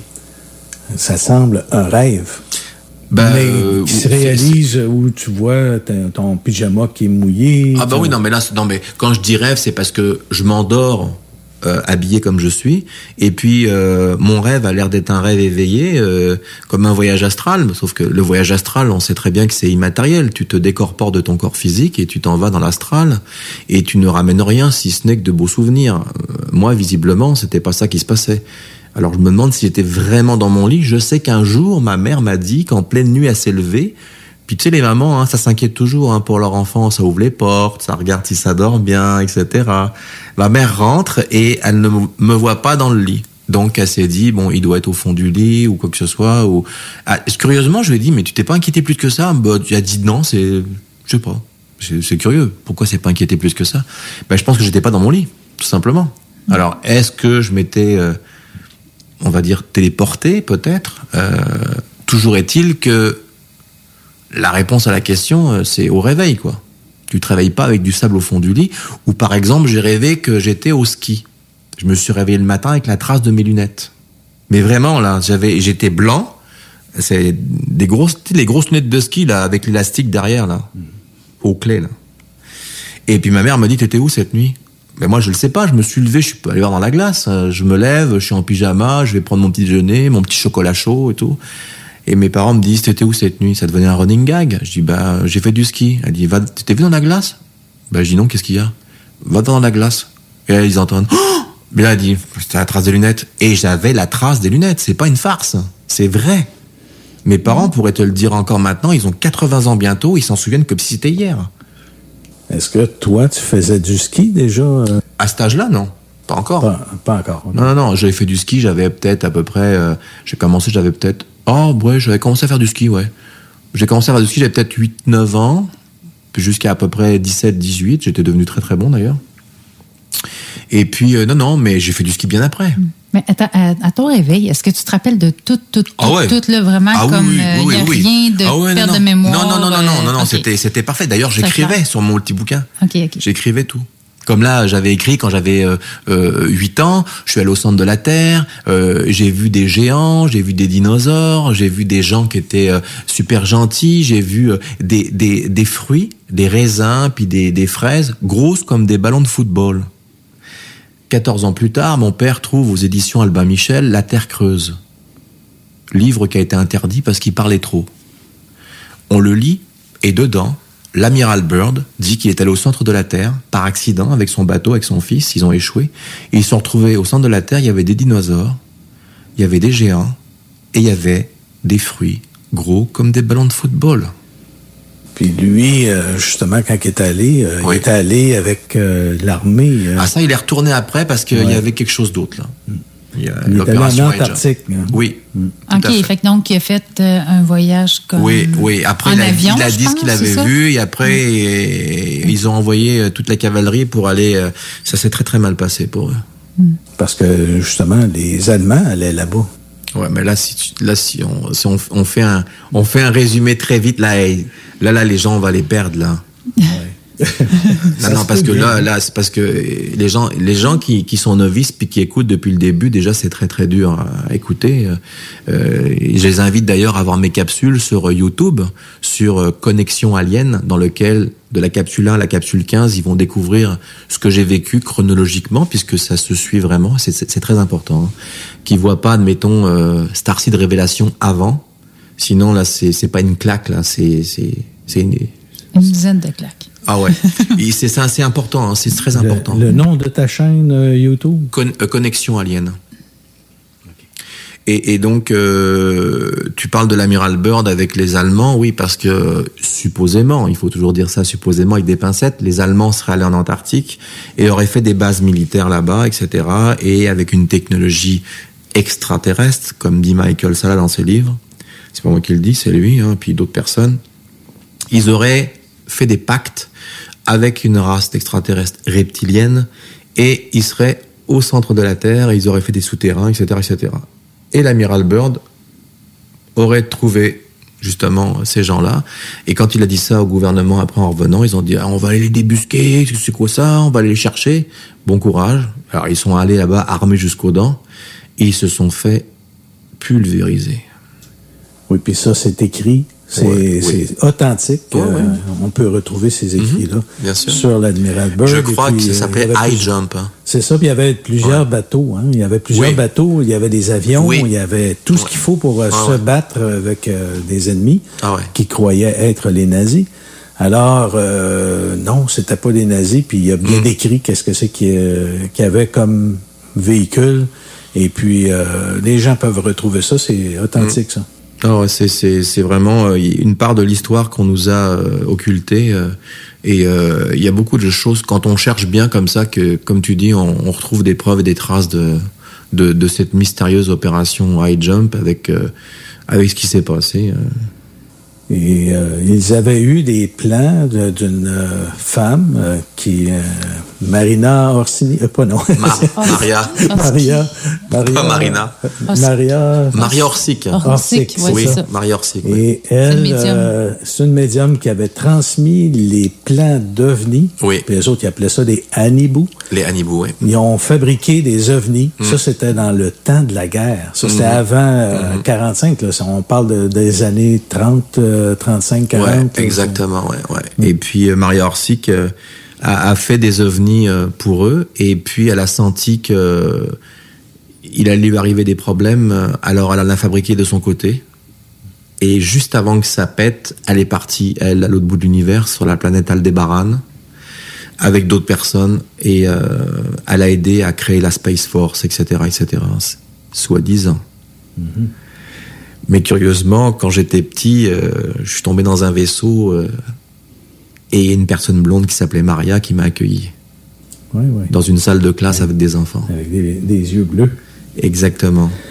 Euh, Parle-nous donc un petit peu du temps où tu, euh, tu faisais tes exercices euh, dans l'armée française. Alors, Mhm. euh, il y a quelque chose qui est arrivé une nuit, spécifiquement. Tu peux-tu nous en parler? Bah, ça dépend de. de- ben, je voudrais savoir où tu veux où tu veux m'emmener là, parce que il y a plusieurs choses qui se sont passées. Euh, j'étais dans l'armée de l'air, euh, dont je ne citerai pas la base où j'étais, mais j'ai une nuit, on devait partir en permission avec avec les les gars de ma chambre et puis on a on n'a pas eu notre permission. On a on a été puni parce que le ménage n'était pas bien fait dans la chambre. Entre parenthèses, il était très bien fait. C'est juste qu'il a pris un, un coton-tige et qu'il a regardé dans la prise électrique si c'était sale et comme c'était noir, on n'est pas sorti. J'étais dans les commandos parachutistes, c'était un camp semi-disciplinaire, donc on était tombé avec des gens qui n'étaient pas super fins avec nous. Donc on est resté à la caserne, c'était euh, en plein Pâques, et puis ce soir-là, on a vu un triangle euh, énorme, euh, gros comme un terrain de football, passer au-dessus de la base. C'est en quelle année, ça? En 1990-91. Drette au moment où... Exactement. On, on en a vu. Alors, euh, bien sûr, le lendemain matin, on a dit à, à, notre, à notre chef, Eh, on a vu ça, on a vu ça, on a vu ça. Et puis là, ils ont fait, euh, non, vous avez rien vu. Mais je dis, mais euh, euh, pourtant, on a vu ça passer, vous n'avez rien vu. Si vous continuez à poser des questions, c'est au trou. Donc là, on, bah, on a fermé notre gueule. hein. On n'a rien dit du tout parce que c'est sûr qu'on n'avait pas tellement envie d'aller en prison. Mais euh, curieusement, après enquête, encore une fois, je ne peux pas dire le nom de la base, je suis tombé sur un rapport qui a été fait il n'y a pas longtemps, avec le nom de la base où j'étais, avec la date où j'étais, et avec le triangle qu'on a vu. Récemment, là, non. Là, non, il y a euh, trois mois. Alors, pourquoi tu peux pas parler de la base? Parce que je peux, je peux pas en parler de la base. Je, je peux pas. Parce que je peux avoir des problèmes euh, de, de, de, de la base militaire où j'étais en, en poste. Mais Comme, si, euh, si déjà il en parle à quelque part. Ben, ils en parlent à quelque part, mais je veux pas la nommer. Je, je, je l'ai jamais nommé d'ailleurs. euh, euh, même quand j'en parle avec Michael, euh, ça là, je, je, je nomme pas la base à laquelle j'étais. Il y a, il y a plein de bases hein, militaires. Il y en a à peu près, euh, je sais pas, une centaine de, de bases de l'armée de l'air. Donc c'est une, une parmi tant d'autres. Par respect en même temps, et puis en même temps parce que je je veux pas euh, nommer. euh, c'est c'est comme ça. euh, je, je- D'ailleurs, les gens à qui est arrivé des choses ne nomment pas. Ils disent j'étais en poste à l'armée de mer euh, en France, mais ils disent pas telle base, tel contingent, tel ci, tel ça. Tu comprends? C'est une question de sécurité en même temps. Tu t'es déjà ramassé dans un hôpital de la- Oui. l'armée. hein? Ben justement, c'est dans la même base. J'étais euh, en train de faire euh, un test sportif pour les commandos et j'ai eu un grave accident. Je me suis euh, déchiré le muscle brachial de l'épaule et euh, toute la coiffe du bras. Donc ça méritait logiquement une opération, mais fi- finalement, curieusement, je me suis remis. Mais j'ai été hospitalisé à Paris, dans un hôpital militaire, que je ne nommerai pas non plus. ça, ça a doublement celui-là. Et donc, lorsque je suis arrivé à l'hôpital, euh, on m'a dit tout de suite, euh, vous parlez pas au gars de la section du bout là-bas. Je dis, ah bon, pourquoi? Parce que c'est la section psychiatrique. J'ai dit, ah ok. Les mecs avaient pas l'air du tout euh, fous, hein. ils avaient l'air normaux, mais bon, des fois tu peux... Puis là, je, je parle avec eux dans le couloir, parce que moi, tu sais, j'aime bien parler avec tout le monde, hein, alors, donc moi, c'est toujours comme ça que... Et là, les gars me racontent des histoires incroyables. Mais là, le problème, c'est que si je te le dis, c'est parce que c'est dans mon documentaire, dans Star City de Révélation. Et ça fait partie du... Pourquoi j'en parle? Pourquoi Jean? Ouais. J'en parle pour que les gens soient Voilà. intéressés à aller le voir. C'est ça. Et, et juste pour intriguer les gens, les gens m'ont dit, enfin, les gars avaient des problèmes. Bah, disons que ils dormaient pas la nuit, donc ils restaient réveillés, ils fumaient euh, des clopes euh, euh, dehors, puis tout ça, ils chillaient tranquilles, tu sais. Puis là, ils ont vu euh, un militaire arriver avec un médecin en blanc, sortir quelqu'un sur une civière sanglée et le descendre au sous-sol. Donc là, les gars les ont suivis. Et soi-disant, lorsque l'ascenseur s'est ouvert, quelqu'un les attendait à l'intérieur, mais il n'était pas humain. Et la porte s'est refermée. La suite, dans le documentaire. Alors, euh, déjà, on, on voit que tu as eu un, un- un passé pas mal euh, différent de ce que les gens ont habituellement. Mais aussi, on retrouve les gens qui ont des contacts avec euh, des, des êtres euh, extraterrestres. Ou, Oui. Toi, tu en as déjà eu. Tu as déjà fait quelque chose euh, avec eux. Toi, tu as déjà travaillé avec eux. Est-ce que tu pourrais nous parler un peu de ce que tu as vécu? Encore une fois, on est dans le documentaire. Oui, mais tu en parles un peu dans, dans, tes, dans tes 15... euh, Dans mes capsules, j'effleure un petit peu, mais je vais pas trop dans le vif du sujet, mais euh, voilà, je, réfléchissais comment j'allais pouvoir le formuler. Alors voilà, voilà ce que je vais te dire. Euh, J'ai 13 ans. Je suis en colonie de vacances euh, dans les Alpes françaises. Et euh, il fait très chaud ce jour-là et on part avec, euh, avec les, les autres enfants en montagne faire de la marche. Et je prends en pas. C'était en brun, je pense. hein? Ouais, c'est ça, ouais. Et donc, euh, je m'en vais en montagne et euh, je prends un violent coup de soleil sur le dessus du crâne et je fais une insolation grave. Je me fais euh, rapatrier d'urgence dans un hôpital. Et dans cet hôpital-là, euh, je me retrouve euh, à avoir une radiographie du crâne parce que j'a- j'arrête pas d'avoir des nausées et puis euh, je suis très déshydraté. Donc euh, je sais pas pourquoi ils suspectent autre chose. Donc euh, ils me font une, une radio et sur la radio ils voient une tache dans mon cerveau qui ressemble à un bout de métal. Donc au début ils pensent que c'est un- une poussière sur la radio. Ça peut arriver. Puis ça fait tu sais, une forme sur le sur la radiographie au rayon X. Et puis finalement euh, bah, c'est pas ça et la seule chose dont je me souviens, c'est qu'au moment où je suis euh, dans le sur la- la- l'espèce de lit euh, à roulette là, parce que j'ai une potence avec euh, une espèce de, de soluté euh, pour me, me réhydrater, tu sais, du glucose et tout ça. J'arrive dans la chambre, des fois je perds connaissance, puis je reprends connaissance, ainsi de suite. Et je me souviens que je vois un militaire rentrer. On va garder ça pour la pause. On est, on est obligé de passer à la pause. Allez vous chercher du popcorn. Allez vous pendant ça. chercher, oui. de- Alors, euh, revenez-nous après la pause. J'ai même dépassé. Ils vont m'ont disputé. Fait que c'est bon. On, on revient après pour Ok. passer ça. On peut aller sur pause. Pas de problème. 96.9. Tu veux de l'extra cash dans ta vie? Bingo! Sur les ondes de CJMD 96.9 Lévis, plus de 3000 distribués tous les dimanches. Achète tes cartes tout de suite. Tous les détails au 969fm.ca. Fais-toi de l'argent de plus. Bingo! CJMD 969fm.ca pour les points de vente. Extra argent! licence 20 20 02 02 85 51 01. Chez Barbies, on vous paye la traite. À l'achat d'un pichet de bière ou de sangria, on vous offre un délicieux plat de nachos gratuitement. Oui, c'est gratuit. Le Bourgneuf-Lévis est sur le boulevard Laurier à Sainte-Foy.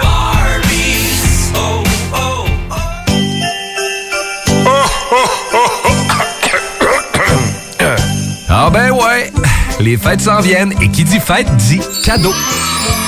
Profitez de la période d'achat la plus accrue de l'année pour remercier votre clientèle fidèle. Une fois par année, on vous offre nos vœux de Noël, une campagne publicitaire radio complète pour des pinottes. Ouais, ben disons, des noisettes. Pour réserver la vôtre, direction à commercial 969fm.ca.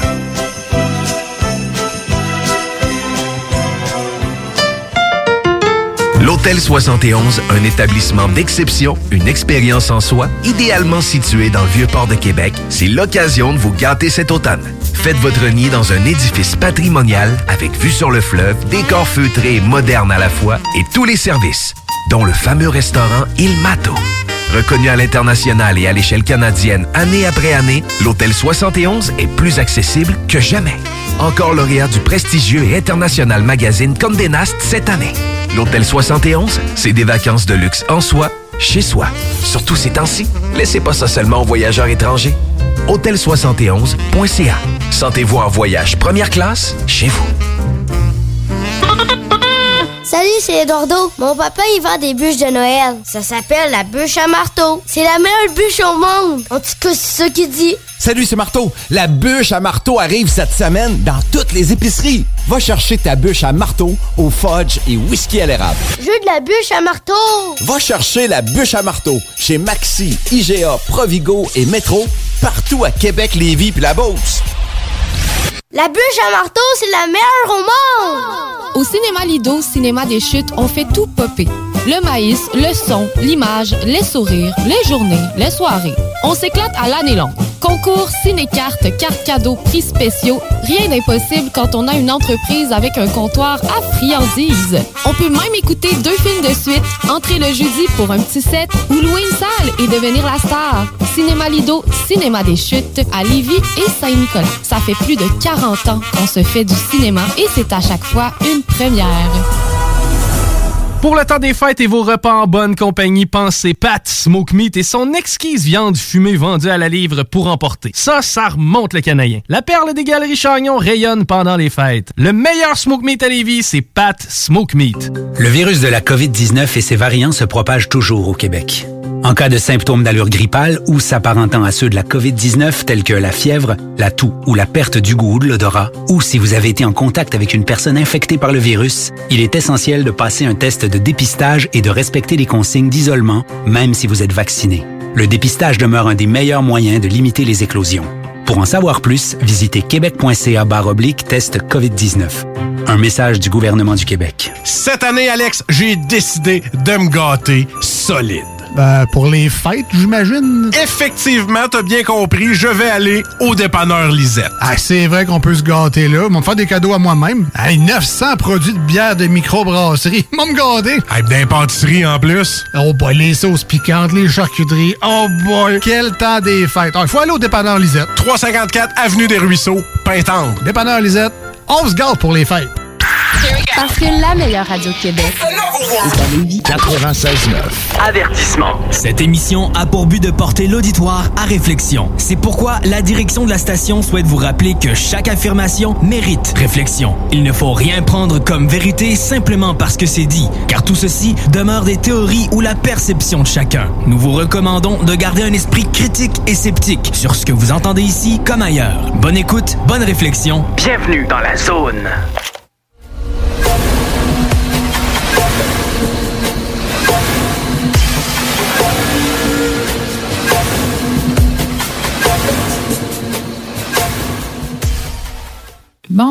Est de retour de la pause. Euh, Donc, Jean-Charles, tu peux continuer ton histoire. On, était, on a coupé ce cours un peu, là, mais. On était au militaire, Oui, ouais. c'est ça. Ben, le, le, le militaire, euh, donc euh, je, je perdais connaissance et je reprenais connaissance. Et donc là, je les vois parler et tout ça. Mais au moment où j'étais conscient, euh, tu sais, c'était un petit peu dans la brume, tu sais, t'es- un peu comateux, tu sais. euh, moi, je, je, je, je perds connaissance. Fait que, mais le peu de temps où je suis con- conscient, je comprends pas ce que le militaire dit. Il parle, mais je comprends pas. Mais tu m'étonnes que je comprends pas. Il parle allemand. Et là, il montre mes radios, le médecin, au militaire. Donc je me dis, mais pourquoi il montre mes radios euh, je, je suis un civil, qu'est-ce qu'il fout là, lui C'est quoi le problème Et là, je perds connaissance. Et au moment où je reprends connaissance, je suis dans l'autobus. Pour revenir au camp, euh, au camp de vacances.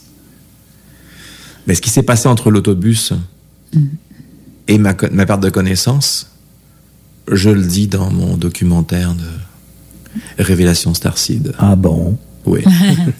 Donc, euh, vous savez quoi faire. hein? C'est ça. Mm.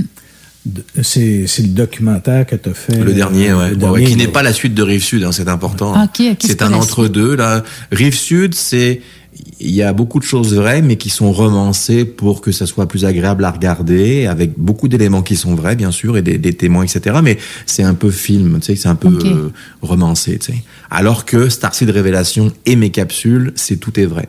OK, OK. C'est pas romancé. Non, non, non, c'est comme, un, Oh, un un, documentaire. c'est ça. C'est un documentaire d'une heure et quart, une heure et demie sur ma vie où là, c'est pas inspiré de faits réels, c'est ce qui m'est arrivé. Comme je le dis au début, euh, t'y crois ou t'y crois pas, je te raconte ce qui m'est arrivé. Et donc, j'ai fait ce documentaire. C'est parti sur un coup de tête, en fait. C'est, c'est ma femme que je salue d'ailleurs, Mélanie, qui, qui m'a dit, mais tu devrais euh, faire de quoi, euh, raconter ça et tout. Bah, je dis, ouais, mais je sais pas. Puis, ça nous a pris comme ça. J'ai dit, ok, caméra trépied, on a, on a mis le studio à la maison, puis on a, et en une, une après-midi, on a tout filmé. Ça s'est vraiment fait automatiquement. Et c'était pas prévu, puisque moi je suis sur Rive Sud 2 en ce moment en train de, en train de monter et tourner, donc euh, j'ai comme pris une pause, et puis j'ai décidé de faire ça, et c'est, c'est super important parce que les gens vont dire, ok, ça c'est vrai, ça, oh ouais, ça c'est vrai. Rive Sud aussi, il y a des choses vraies, mais je joue le rôle, je Mhm. joue un rôle dans Rive Sud, tu sais, mais en mettant des trucs qui me sont arrivés, donc euh, Jonathan Fox, c'est, c'est un, un, un- clin d'œil pour Fox Mulder de X-Files, etc., Ah ouais, c'est- tu vois, c'est ça. Mm. Mais sinon, en gros, c'est ça. Mais c'est un nom qui t'est familier quand même. Tu l'avais déjà utilisé. Jonathan Fox? Jonathan. Jonathan. Ah non, non, c'était pas ça. OK, c'était un autre. C'est en train de mélanger de personnes. Ouais, euh, ouais, j'étais en train de- Donc, euh, il, il est- c'est- c'est pas la première fois que tu allais à l'hôpital, tu étais en mauvaise position, puis qu'il a fallu. Euh, T'as as eu un accident automobile, t'as eu euh, aussi Oh, un accident dans- de travail. Ben, j'ai eu un accident d'automobile. Je revenais d'une soirée euh, dans, dans une soirée de, de Noël euh, dans le, le- le bar où je travaillais. Donc, je, je précise que je ne bois pas. Donc, euh, c'est pas parce que c'est un bar, mais c'était le Noël de la des employés, tu sais. Je peux confirmer que tu ne bois pas, puis ça fait longtemps. Je sais pas si tu as déjà bu le même. euh, Ben je t'ai jamais non, vu non, non, boire. non, non, non. Fait que là, je reviens en auto et puis je suis du côté du Mont-Saint-Hilaire, à montée des 30 là-bas, là, et puis où il y a le chemin des Hurons, là, tu sais, en haut, là. Et puis j'ai, je perds le contrôle de ma voiture dans un virage sur une plaque de glace noire. Ça pardonne pas, ça. Hein. T'as beau être super bon conducteur. Euh, bon, c'est pas mon cas. Hein. Je suis pas un super bon conducteur. Hein, je dis pas ça, mais mais euh, minimum, euh, le truc qu'il faut pas, c'est freiner. Et c'est ce que j'ai fait. j'ai écrasé. Et là, j'ai fait la toupie. Et euh, lorsque j'ai fait la toupie, dans ma tête, je me suis dit, je vais mourir. C'était dans ma tête, j'ai dit, ça y est, c'est mon heure, c'est fini. Et là, je vois un gros banc de neige parce qu'il neigeait. Et puis, je me dis, je vais me jeter dedans, ça va arrêter la voiture. Erreur. La voiture, je sais pas comment, elle s'est soulevée et j'ai pris le banc de neige comme un tremplin. Et je suis parti dans les airs, j'ai dégommé deux arbres matures. J'ai vu tout tourner, j'ai vu ma vie défiler, mes enfants, tout, tout, tout, tout. j'ai dit, ça y est, c'est fini. Et là, j'ai vu comme quelque chose de bleuté entourer mon auto. Je sais pas ce que c'était, comme une bulle de savon. Et la voiture s'est stabilisée en l'air et elle est tombée du ciel sur le sol tellement violemment, comme si quelque chose l'avait arrêté. Les quatre roues sont rentrées vers l'intérieur, comme euh, tu euh, Retour à le futur, les roues qui rentrent là. Ben ça c'est pas la même chose, sauf que là sont rentrées. Le volant s'est tordu sur mes genoux, j'étais coincé. Et quand euh, j'ai réussi à sortir de, la, sortir de la voiture, euh, il y a un monsieur qui est sorti avec sa flashlight en disant ça va vous êtes correct etc il capotait le gars il avait peur. Il dit ah, la il y a tellement d'accidents dans ce virage. Je leur ai dit de mettre des garde-fous etc on appelle ça le virage de la mort. Dis, Ah, merci c'est rassurant et euh, je vois juste à côté une espèce de bâche noire. Je dis qu'est-ce que c'est que ça? Il dit bah ça c'est ma moissonneuse batteuse avec des pics la voiture, si elle avait continué à spinner en haut, j'étais empalé, mon gars, dessus. Une mort horrible. La voiture était transpercée.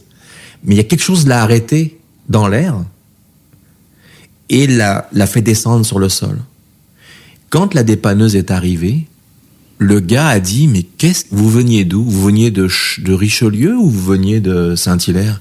Ben, je venais de Richelieu. Il me dit, mais vous êtes dans l'autre sens?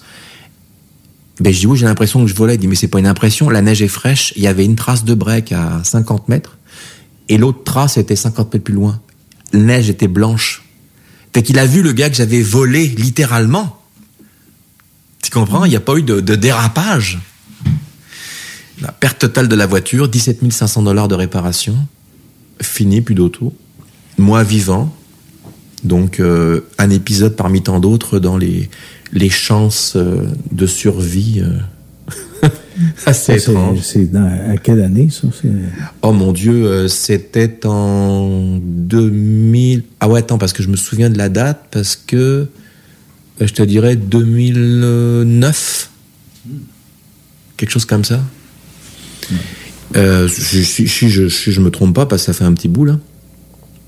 Et 2009, et puis c'est quoi C'est trois semaines plus tard, à peine, j'ai, je travaillais euh, comme portier dans un, dans un, dans un bar. Et ce soir-là, il y a eu une altercation et euh, violente. Euh, j'ai pas été blessé hein, au sens propre.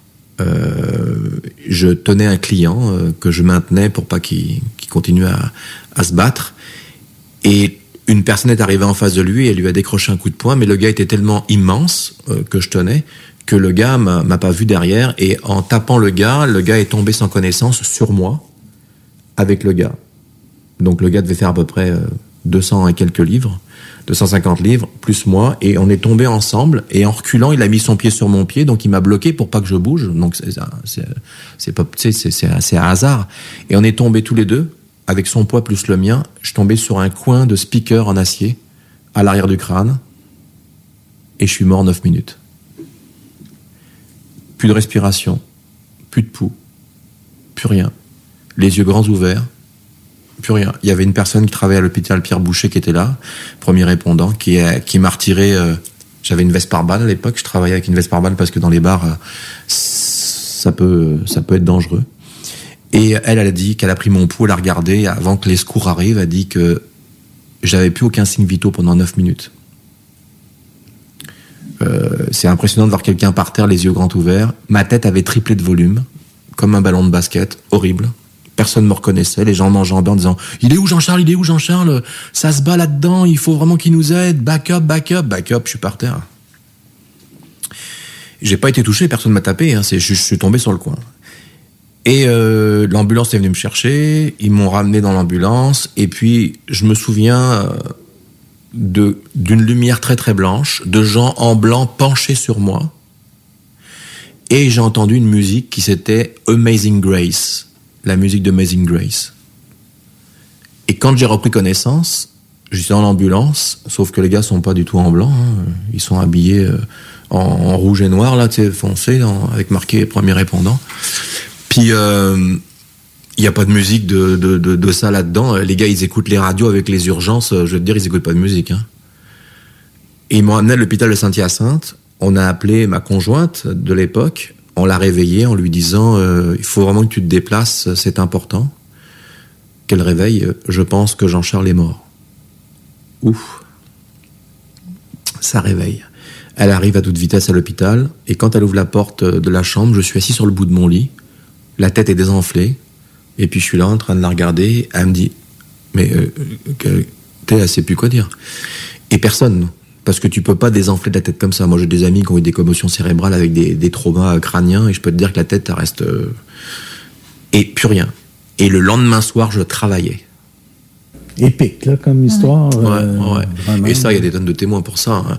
Euh, D'ailleurs, pour te dire, dans cette journée-là, je suis allé faire des courses au IGA de, de, de, de Saint-Hilaire, et puis il y avait le petit commis qui mettait les, les courses dans, le, dans, dans, les, dans, les, dans les paquets, tu sais. Puis il dit, ah, il était au courant hein, hier euh, au, au bar, là, il y a eu, il y a eu, il y a eu, un- il y a eu une bataille, hein, il y a eu un mort. Je dis, oui, oui, je sais, ouais, c'est moi. Le gars était blanc comme un drap. Il dit, oh, mais oui, c'est toi. Parce que sur le coup, il avait pas tilté, tu sais. Il dit, c'est le français. Bah oui, c'est moi. Il n'y en a pas 36. Le français, c'est moi. Et donc, euh, les gens, ils disent, mais t'es sûr que la fille a dit, non, non, il était mort, là.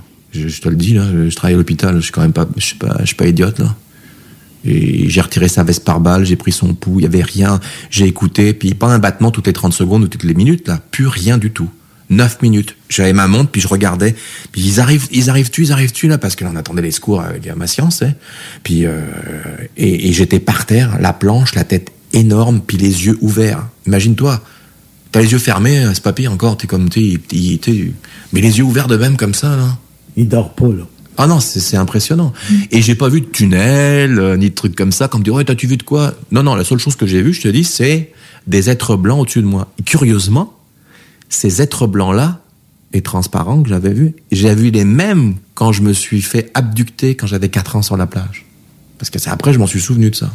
OK, ça, ça t'a réveillé une mémoire. Non, j'ai eu le droit à une hypnose en 2000, euh, 2014. Le 1er avril 2014, j'ai fait la première hypnose, la première hypnose de ma vie. J'osais pas en faire parce que j'avais comme une appréhension, on me disait attention, euh, euh, les gens qui vont dans ton esprit, ça peut être dangereux. Donc moi j'avais une confiance modérée là-dedans. Puis je dis je veux pas que quelqu'un ait une, une clé, c'est pour rentrer chez moi, ça c'est dans ma tête. Et puis on m'a mis en confiance et la personne qui faisait ça avait été euh, euh, élève de Dolores Cannon, qui a été la pionnière, euh, qui a fait plus de plusieurs milliers d'hypnoses pour les, les abductés. Et là j'ai dit ok. Et là on m'a dit oh, bah, ça va être léger, tu vas voir, ça va pas durer longtemps. Ça a duré trois heures mon hypnose. Et là bah là elle m'a fait revenir à- sur la plage pour savoir qu'est-ce qui s'était passé. Et là j'ai dit que j'avais été enlevé. Donc elle m'a fait revenir. Donc là j'ai eu les réponses d'où j'étais quand j'ai disparu sur la plage pendant une heure et que je suis revenu, qu'après j'ai eu mes facultés qui sont développées, ben, l'entre-deux, là, où j'étais pendant cette heure-là, ben là, je l'ai su ce, ce jour-là. Et en 2013, le 1er avril 2013, précisément, c'est pas une blague, c'était le 1er avril, j'ai dit quasiment tout ce que dit Michael dans ses livres, et Corey Good le dit, mais Corey Good a commencé à faire ses révélations le 3 avril 2013. Puis toi, c'était le Le premier. deux jours avant. Donc, tu étais avant eux à dire Avant. les mêmes choses. Exactement. Ah ouais, ah ouais. Tout est sur bande. Alors quand j'ai lu le livre de Michael, ça m'a frappé comme un autobus. J'ai fait euh, Space Force, machin, puis tout ce que je faisais quand j'étais petit, dans les vaisseaux, quand j'étais petit, que je me, je me promenais, que je racontais à mes parents et tout, tout avait un sens. Tout avait un sens. Tout est un puzzle qui s'assemble au fur et à mesure de, de ta vie, tu sais. C'est fou, hein? Mais tu te rappelles de, de choses que tu as vécues à bord de ces vaisseaux, des, des, des batailles, si on peut dire, Ouais, qui, ouais. Se sont, qui se sont faites. Ouais, ouais. Et puis, euh, tu sais, tu te réveilles puis tu es obligé Ouais. d'assembler les, les, Mhm. le casse-tête parce que tout ne revient pas comme ça là, tout de suite. Là, tu sais, c'est... Ben, tu sais, euh, après euh, que je me sois retrouvé dans l'autobus et que je suis retourné au, au camp de vacances avec mes petits camarades, euh, t'es jeune, hein, t'as 13 ans, fait que tu parles à tes petits amis de ce que t'as vécu. euh, J'étais à l'hôpital, puis j'ai un militaire, puis ils m'ont dit n'importe quoi, c'est quoi, puis ils se sont moqués de moi, puis là j'ai eu, eu beaucoup de peine, j'étais très triste. Parce que je me dis mais pourquoi euh, j'inventerais ça, je vous dis ce que j'ai vécu avec mon insolation et tout ça. Et là je m'en vais dans un champ le soir. Et dans ce champ-là, je me mets par terre et je regarde les étoiles et je dis que j'aimerais qu'on vienne me chercher. Parce que je suis plus capable d'être ici sur Terre. Je suis déprimé. Et là, il y a un disque de lumière qui arrive au-dessus de moi. Je suis absorbé par cette lumière. Et je me retrouve dans un vaisseau. Et là, il y a une femme blonde qui m'accueille, qui s'appelle Maria. Orsic. Probablement. Ah, et qui m'emmène, elle me dit viens avec moi, elle m'amène dans une classe dans laquelle il y a d'autres enfants, mais toutes des extraterrestres, à part un. qui est humain. Il reste une place de libre. Elle me demande de m'asseoir. Je m'assois et la personne qui est à côté de moi, c'est David Rousseau. Il se souvient de, toi maintenant. Dans l'autre sens. David a raconté la même chose dans l'autre sens, alors qu'on s'était pas parlé et on se connaissait pas. Les mêmes souvenirs, le même nom de vaisseau, les mêmes personnes, la même blonde, la même Maria, le même épisode de la salle de classe, et bien d'autres choses qui sont peut-être relatées dans son nouveau livre. Au dernier chapitre, peut-être? Peut-être, qui sait? Je ne sais pas. Je pense que tu le sais très bien. Ah ben, je recommande à tous et à toutes d'aller lire le, le- le nouveau livre de David Rousseau qui s'appelle euh, Au-delà de notre monde, Exolition, qui est déjà euh, très bien parti en pré-vente. Il en a vendu plus de 300 en moins d'une semaine.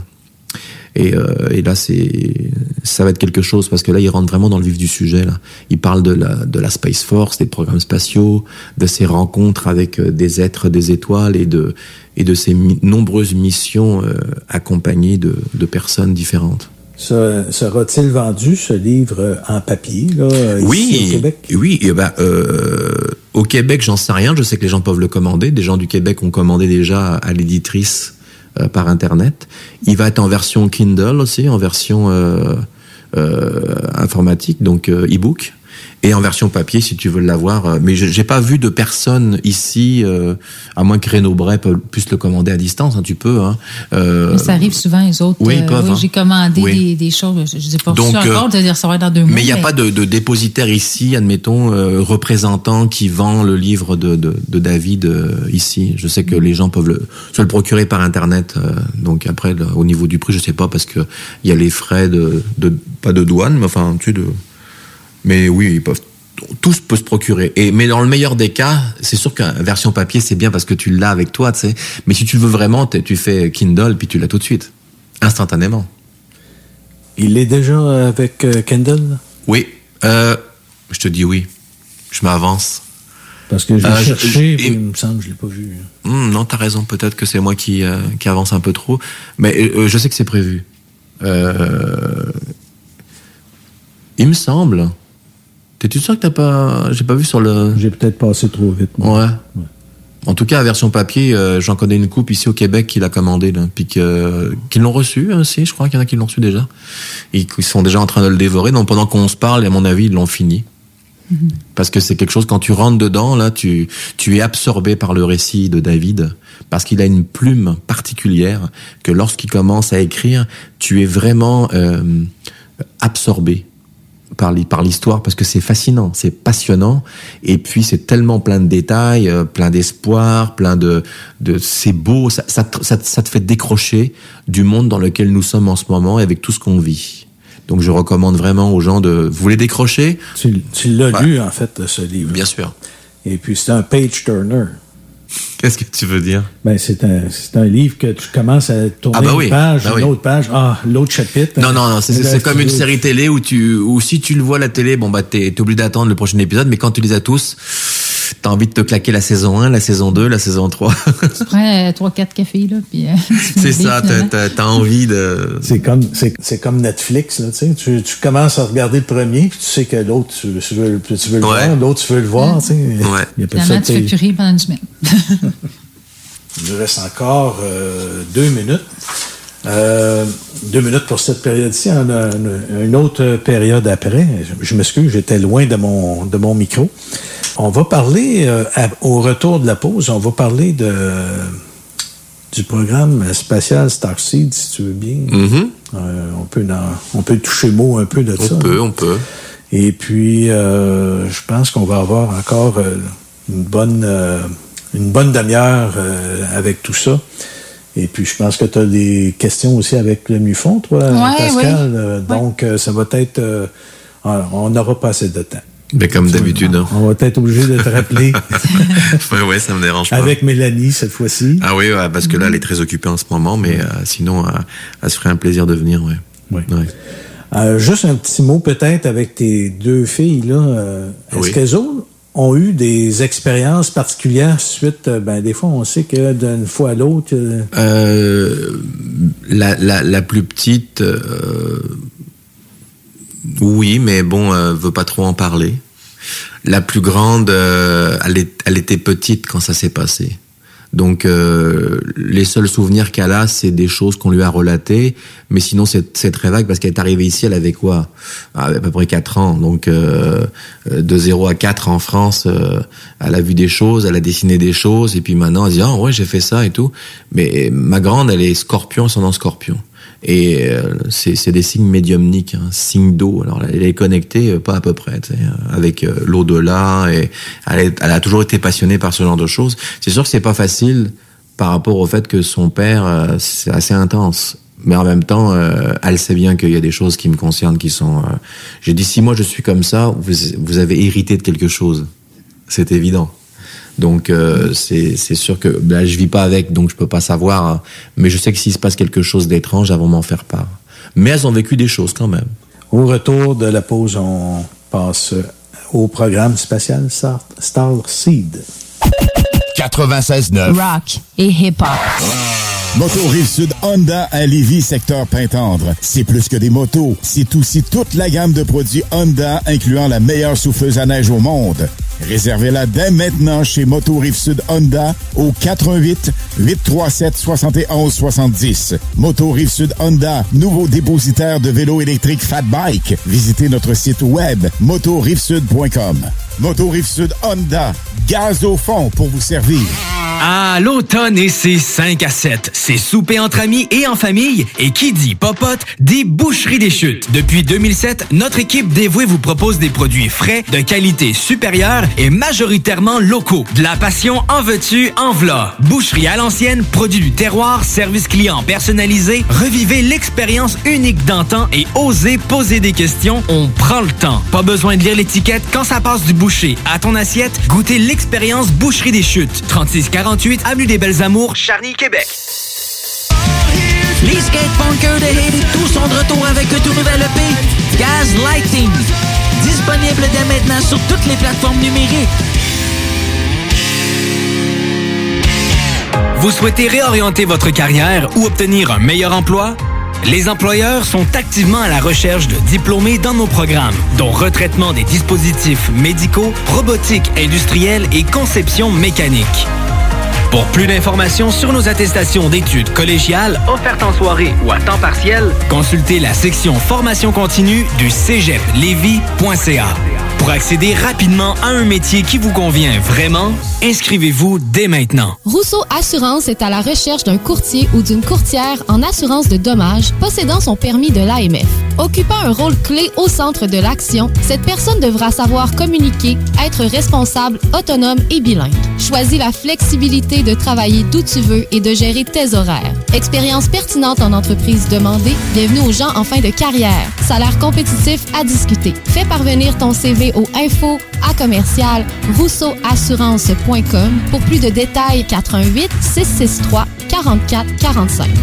Salut, c'est Eduardo. Mon papa, il vend des bûches de Noël. Ça s'appelle la bûche à marteau. C'est la meilleure bûche au monde. En tout cas, c'est ça qu'il dit. Ma bûche, la bûche à marteau arrive dans ton épicerie. Vite, vite, va te chercher une bûche.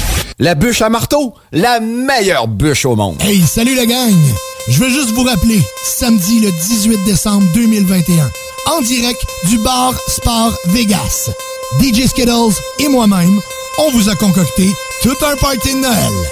On reçoit DJ Dan Dinoy. DJ Dan Dinoy. Au bar Sport Vegas. Dépêche-toi pour te procurer ton billet, car ça part très vite.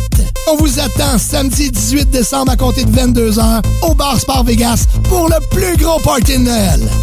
Pour vos billets, communiquez avec nous via ma place de party à commercial gmail.com ou visitez l'événement sur Facebook. Ma place de party à commercial gmail.com. Prenez les rênes de votre carrière avec Aviron Québec. Tu te cherches une job ou tu désires changer de carrière pour un emploi plus motivant avec un excellent taux de placement? Aviron Québec t'offre des formations qui, en l'espace de seulement un an, peuvent changer ta vie. Des DEP en soudage-montage et en soutien informatique, font partie des diplômes les plus en demande en ce moment sur le marché du travail. Ne manque pas le début des cours le 10 janvier. Faites vite, il reste encore quelques places. Tous les détails sur avironquebec.com. Aviron bâti chez nous ton avenir. 96.9 Lévis. Pas pour les doux.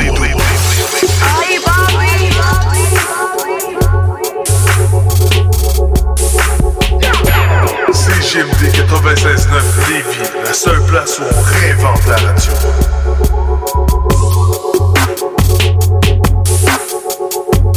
Avertissement. Cette émission a pour but de porter l'auditoire à réflexion. C'est pourquoi la direction de la station souhaite vous rappeler que chaque affirmation mérite réflexion. Il ne faut rien prendre comme vérité simplement parce que c'est dit, car tout ceci demeure des théories ou la perception de chacun. Nous vous recommandons de garder un esprit critique et sceptique sur ce que vous entendez ici comme ailleurs. Bonne écoute, bonne réflexion. Bienvenue dans la zone.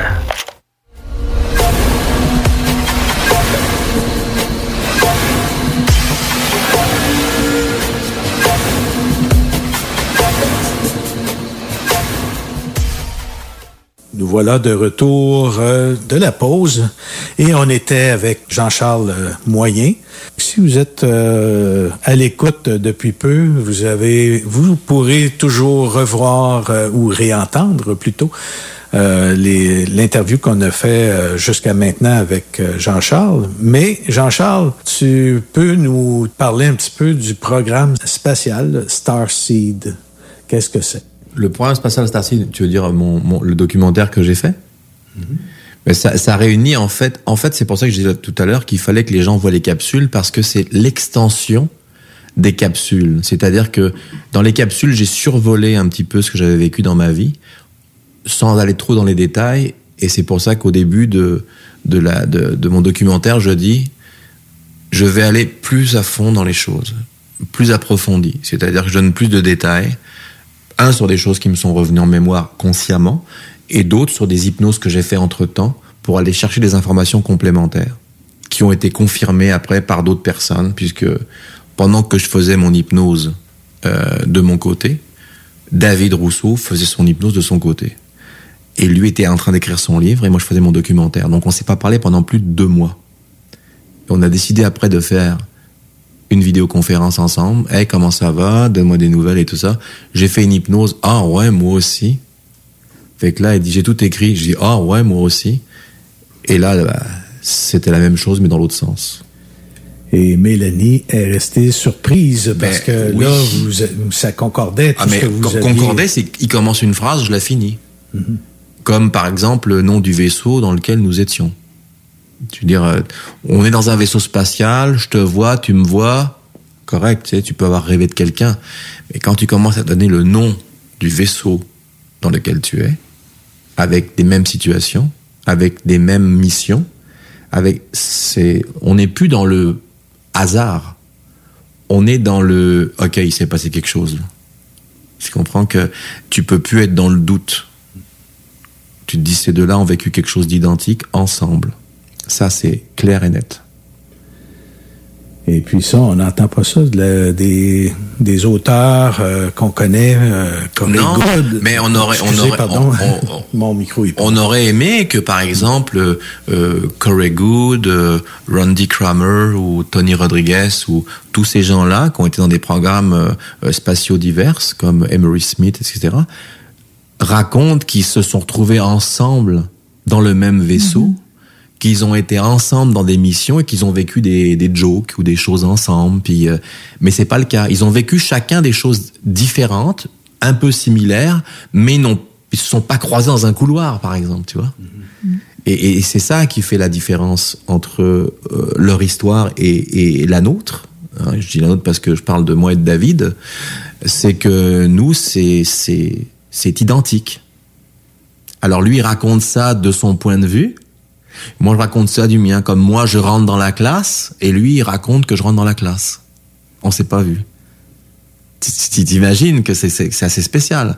C'est d'avoir la perception de quelqu'un qui est dans la classe, l'autre qui rentre, et l'autre qui rentre, et l'autre qui sort. Et, lui qui, qui, continue ce que je dis alors que euh, tout est écrit. Mélanie a la feuille dans les mains et, on est en train de, de regarder ce qui est marqué et, au fur et à mesure qu'on parle, on a les larmes qui coulent parce que c'est c'est hallucinant. Et ça, ça vous montre aussi à vous que vous avez réellement vécu euh, ces, Exactement. ces choses-là. Ah ça oui, là, tu, tu, tu- si t'avais un doute au début, t'en as plus. Hein. C'est alors après, quand tu as des gens qui vont, admettons, euh, euh, critiquer ou quoi que ce soit, t'en as plus rien à faire. hein. Tu, tu te dis, euh, vas-y, continue euh, à cracher ton venin ou, ou à dire euh, ou des trolls ou quoi que ce soit, à dire des choses. Euh, arrivé au stade où t'es arrivé, tu t'en fous complètement. Parce que là, tu te dis, ok, c'est beau. Tu veux pas me convaincre? Non, non, j'ai pas besoin de te convaincre. Moi-même, je, je, voulais être convaincu que j'étais, j'avais pas rêvé ça ou imaginé ça ou quoi que ce soit. Mais là, c'est, c'est, plus possible. C'est fini. Là. Tu peux pas avoir quelqu'un qui raconte la même histoire euh, dans les mêmes circonstances, avec les mêmes personnes, avec les mêmes noms. Avec, euh, ce n'est plus possible. C'est plus possible. Là, tu viens d'enlever le, la possibilité de et si. Non, il y en a plus. C'est plus et si là. Ça va être, ça va être bon de voir les films ou le, le livre. Qu'est-ce que c'est que les Oui. gens vont pouvoir y voir. Exactement, mais les gens qui suivent ce que je dis vont retrouver certainement des choses Mhm. dans le, le- le livre de David. Mais moi, euh, je vais peut-être changer un petit peu de sujet en Mhm. rapport avec ça, parce qu'il ne reste pas beaucoup de temps. Puis, il y avait quelque chose que je voulais te parler un petit peu, de poser Oui. des questions. J'ai vu comme quoi tu es, retourné euh, au MUFON. Tu es directeur, je pense. hein, Ben, en, ça? en fait, euh, je suis pas retourné au MUFON, j'étais toujours au MUFON, mais j'étais en, en sommeil. OK, tu dormais. J'étais dans un, dans un tube. non, non, non, c'est parce que j'étais très occupé à faire d'autres choses. Et puis, il y a eu beaucoup de choses qui se sont passées. Il y a eu la pandémie, etc., etc. Donc, euh, j'ai comme un petit peu euh, euh, mis en priorité d'autres choses que j'avais de personnel. Il y, a, il y a beaucoup d'autres personnes qui sont parties aussi hein, pendant cette période-là. Il y a Marc, Marc Saint-Germain qui est parti aussi pour pour son travail autrement, et puis qui est revenu maintenant et qui qui est enquêteur international pour le CAG, pour le MUFON. Donc on a tous un petit peu comme mis en stand-by certaines choses. Et là, ben, lorsque j'ai dit que je voudrais comme pas revenir, hein, c'est une façon de parler, mais euh, être réactivé Ouais. parce que j'étais j'étais désactivé. Donc euh, réactivé. Là, on m'a dit, ben il y a une opportunité. Euh, euh, Eric euh, Tessier que je salue. Et, et bien, euh, lui a m'a laissé sa place de directeur des enquêtes du Québec et lui est parti de, il est devenu assistant euh, du directeur de MUFON Canada. Euh, Donc euh, là, c'est Dave Palachik qui est en charge de, de tout le Canada. Donc là, il a beaucoup beaucoup de travail, Eric, et donc euh, pour le, le le décharger et en même temps, puisque moi je suis le plus ancien euh, euh, à être encore en poste là, eh ben euh, ça nous a permis justement de de de diviser nos forces pour justement rééquilibrer un petit peu tout ça. Et, et euh, là, euh, présentement, on a beaucoup de cas qui sont en Ontario, on en a quel- quelques-uns au, au Québec, mais on est en train de tout restructurer parce qu'il y a beaucoup de choses qui changent dans le dans le MUFON Canada. Euh, Il y, a, il y, a, y a beaucoup de choses qui se passent en ce moment, positives hein, bien sûr. hein. Euh, donc euh, on est très content, on a une bonne équipe, euh, on a euh, Eric euh, euh, qui fait partie de la de l'IR de la IRT qui est la Experience Research Team qui s'occupe aux États-Unis puis ici euh, des euh, des cas d'abduction euh, à un degré très élevé hein, avec euh, tout tout ce que ça comporte hein, euh, rencontre du troisième type quatrième type et plus et puis on a aussi Kevin Luango qui vient d'être justement euh, pris comme euh, comme enquêteur spécialisé dans la IRT euh, depuis euh, Toi, ton hier. rôle, c'est. Euh, ben moi, je suis directeur des enquêtes, donc c'est moi qui reçois les enquêtes, qui les dispatche et puis qui les, qui les, je peux en faire aussi moi de mon côté, mais qui les donne euh, aux, aux enquêteurs de terrain et et puis on travaille tous ensemble. C'est ça, OK, mon- toi, c'est- mais toi, tu es plus le directeur, donc c'est pas toi qui vas vraiment sur le terrain. Ah, je peux aller sur le terrain aussi, bien sûr. Oh, oui, mais en ce moment, c'est pas le cas. En ce moment, c'est pas le cas, mais mais étant donné que que là, on est en pleine restructuration et puis qu'on est en train de tout rééquilibrer, euh, il se peut fortement que j'aille sur le terrain. Et moi, j'ai vu qu'il se passait bien des choses, hein, de ce temps-ci. Oui, Euh, oui. Alors, euh, il y a beaucoup de choses qui sont des satellites, Ouais. beaucoup de choses euh, qui sont des canulars, euh, beaucoup de choses qui sont pris euh, pour autre chose que un ovni. Et puis c'était les lumières du, sta- du stade olympique. Mais souvent aussi, c'est des, dro- des drones que j'ai remarqué. Ouais, ouais, aussi, mais là, la euh. dernière, c'était le stade olympique dans la brume. Alors, il y avait juste le triangle de lumière en haut, euh, et les gens ont dit, ah, c'est un ovni. Et on savait très bien que c'était ça et ça a pas démordu, ça a fait le tour. Et même encore sur des sites actuels, je l'ai vu encore ce matin, j'ai dit oh ils ont pas compris, on leur a dit que c'était euh, c'était le stade olympique. Fait que dans d'autres pays étrangers, on dit regardez au Canada ce qui se passe. Mm. Fait que c'est très c'est pas facile des fois de de de, de pouvoir euh, maîtriser ça parce que ça va très très vite l'information où il y a des gens qui font des canulars, comme récemment un Français euh, a fait un canular avec des acteurs. Euh, Ça a discrédité pas mal. euh, et puis s'en est vanté, hein, il était très content de ça, en disant, vous voyez, il faut pas tout croire dans la vie. Oui, mais en, en faisant ça, il a fait passer les autres pour des couillons. Et ça, c'est pas cool. Parce qu'il y a- il se passe des vraies choses au sein du MUFON, il se passe des vraies choses au, au sein du phénomène extraterrestre. Hein. C'est pas pour rien que le MUFON existe depuis euh, 1969. Hein. C'est la, la plus grande organisation mondiale de recherche sur les ovnis euh, et sur les extraterrestres. On a, on a des chapitres dans le monde, partout, hein, aux États-Unis, en France, au Canada. Si quelqu'un, exemple, puis euh, voit un, un objet. euh, Eh bien, il prend contact avec le MUFON. De quelle euh, façon est-ce qu'on. eh bien, euh, soit par téléphone, soit par email. Ensuite, on, on va le rencontrer, on étudie euh, ce qu'il a à nous dire. Bien sûr, euh, on prend pas tout euh, pour du cash non plus. hein. Il faut il faut étudier, c'est normal. Et puis après, on le rentre dans ce qu'on appelle le CMS, qui est un, une base de données dans lequel nous on a accès et on fait remplir ça. Alors anonyme ou pas anonyme, ça dépend si la personne veut garder euh, ce- son anonymat ou pas. Et là, on a on a des des choses à remplir. Donc c'est vraiment une base de données importante qui est pour, euh, euh, comme on disait, euh, pour le bénéfice de l'humanité. C'est-à-dire que on fait des recherches et puis quand on trouve quelque chose de d'intéressant et qu'on a le droit de le divulguer, hein, encore une fois, si les gens le veulent ou pas, et bien là, euh, on le rend public ou pas. Mais on est on est la structure justement qui permet d'accueillir les gens euh, et sans les juger et les prendre pour des illuminés ou quoi que ce soit parce qu'ils ont vu quelque chose dans le ciel. Alors ça va des petites lumières comme ça peut aller aussi euh, aux abductions et aux enlèvements euh, de, de, de personnes ou de familles. euh. Depuis un certain temps, tu es sur un cas spécial que tu veux nous parler? Fais- ben, l- ben, il y a des cas qui m'ont qui m'ont marqué plus que d'autres, comme le crop circle de Saint-Lin, dans lequel on avait enquêté avec avec Marc Saint-Germain et puis Eric Tessier. On était là-bas, j'avais mon drone et puis j'avais fait des images aériennes et c'était stupéfiant. Euh, D'ailleurs, mon drone ne voulait pas décoller ce jour-là, comme si quelque chose d'électromagnétique euh, l'empêchait. Puis finalement, il a réussi à décoller et c'était euh, incroyable. On a fait analyser d'ailleurs les branches de de, de comment dirais-je de, de blé. Et puis on s'est rendu compte qu'il y avait eu quelque chose d'étrange qui s'était passé euh, au niveau euh, magnétique au niveau euh, euh, du blé. Il y avait des, des micro-ondes pulsées qui avaient été découvertes. On avait envoyé ça dans le Missouri euh, aux États-Unis. Il y avait un laboratoire spécial que le MUFON dont le MUFON a accès. Et là il y a des, des tests qui sont faits et, et les résultats sont revenus comme quoi c'était anormal ce qui s'était passé quoi. Le, le, le, le rond au milieu de, de, de blé était cuit comme le blé était cuit et l'extérieur était encore euh, tendre et vert euh, et l'agriculteur nous avait dit qu'il avait jamais vu ça de sa vie. Il avait jamais vu un truc pareil. C'était vraiment cerclé comme ça là tout le blé était enchevêtré de même comme ça puis ça faisait comme une toupie. Ça dans la nuit ça avait été fait puis les gens avaient vu des lumières dans le ciel puis le matin il y avait ça dans le champ alors je te dis pas la récolte était foutue, hein, le gars il pouvait pas.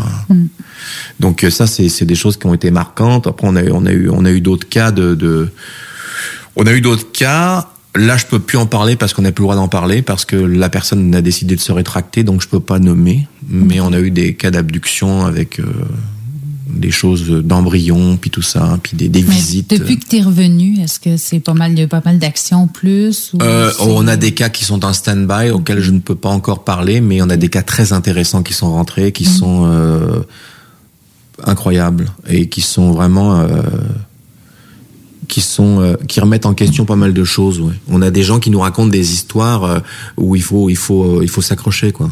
Et euh, là, bien sûr qu'il faut faire une enquête approfondie. Et puis, euh, mais tu te dis quel intérêt ces gens en- auraient à inventer des détails pareils. Et puis surtout que bon, euh, euh, Eric, euh, il est équipé avec euh, du matériel technologique assez important, impressionnant. Donc, il, caméra infrarouge, pas ça. Il est capable d'aller faire des choses.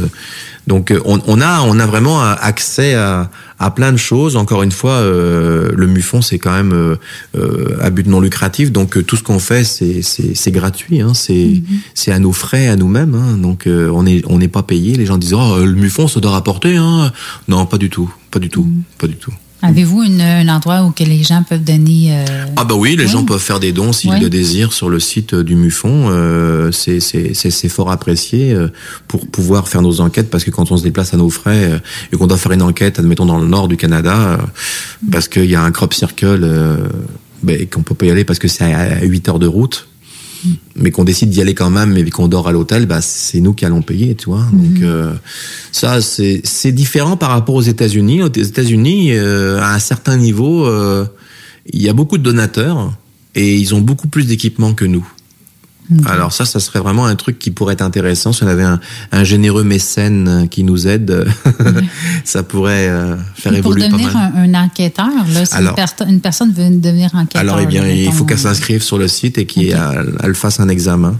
Euh, c'est un livre de quasiment 300 pages euh, avec euh, tout ce qui concerne les, objets lumineux, les atterrissages, etc., les trucs météorologiques. C'est vraiment très, très pointilleux.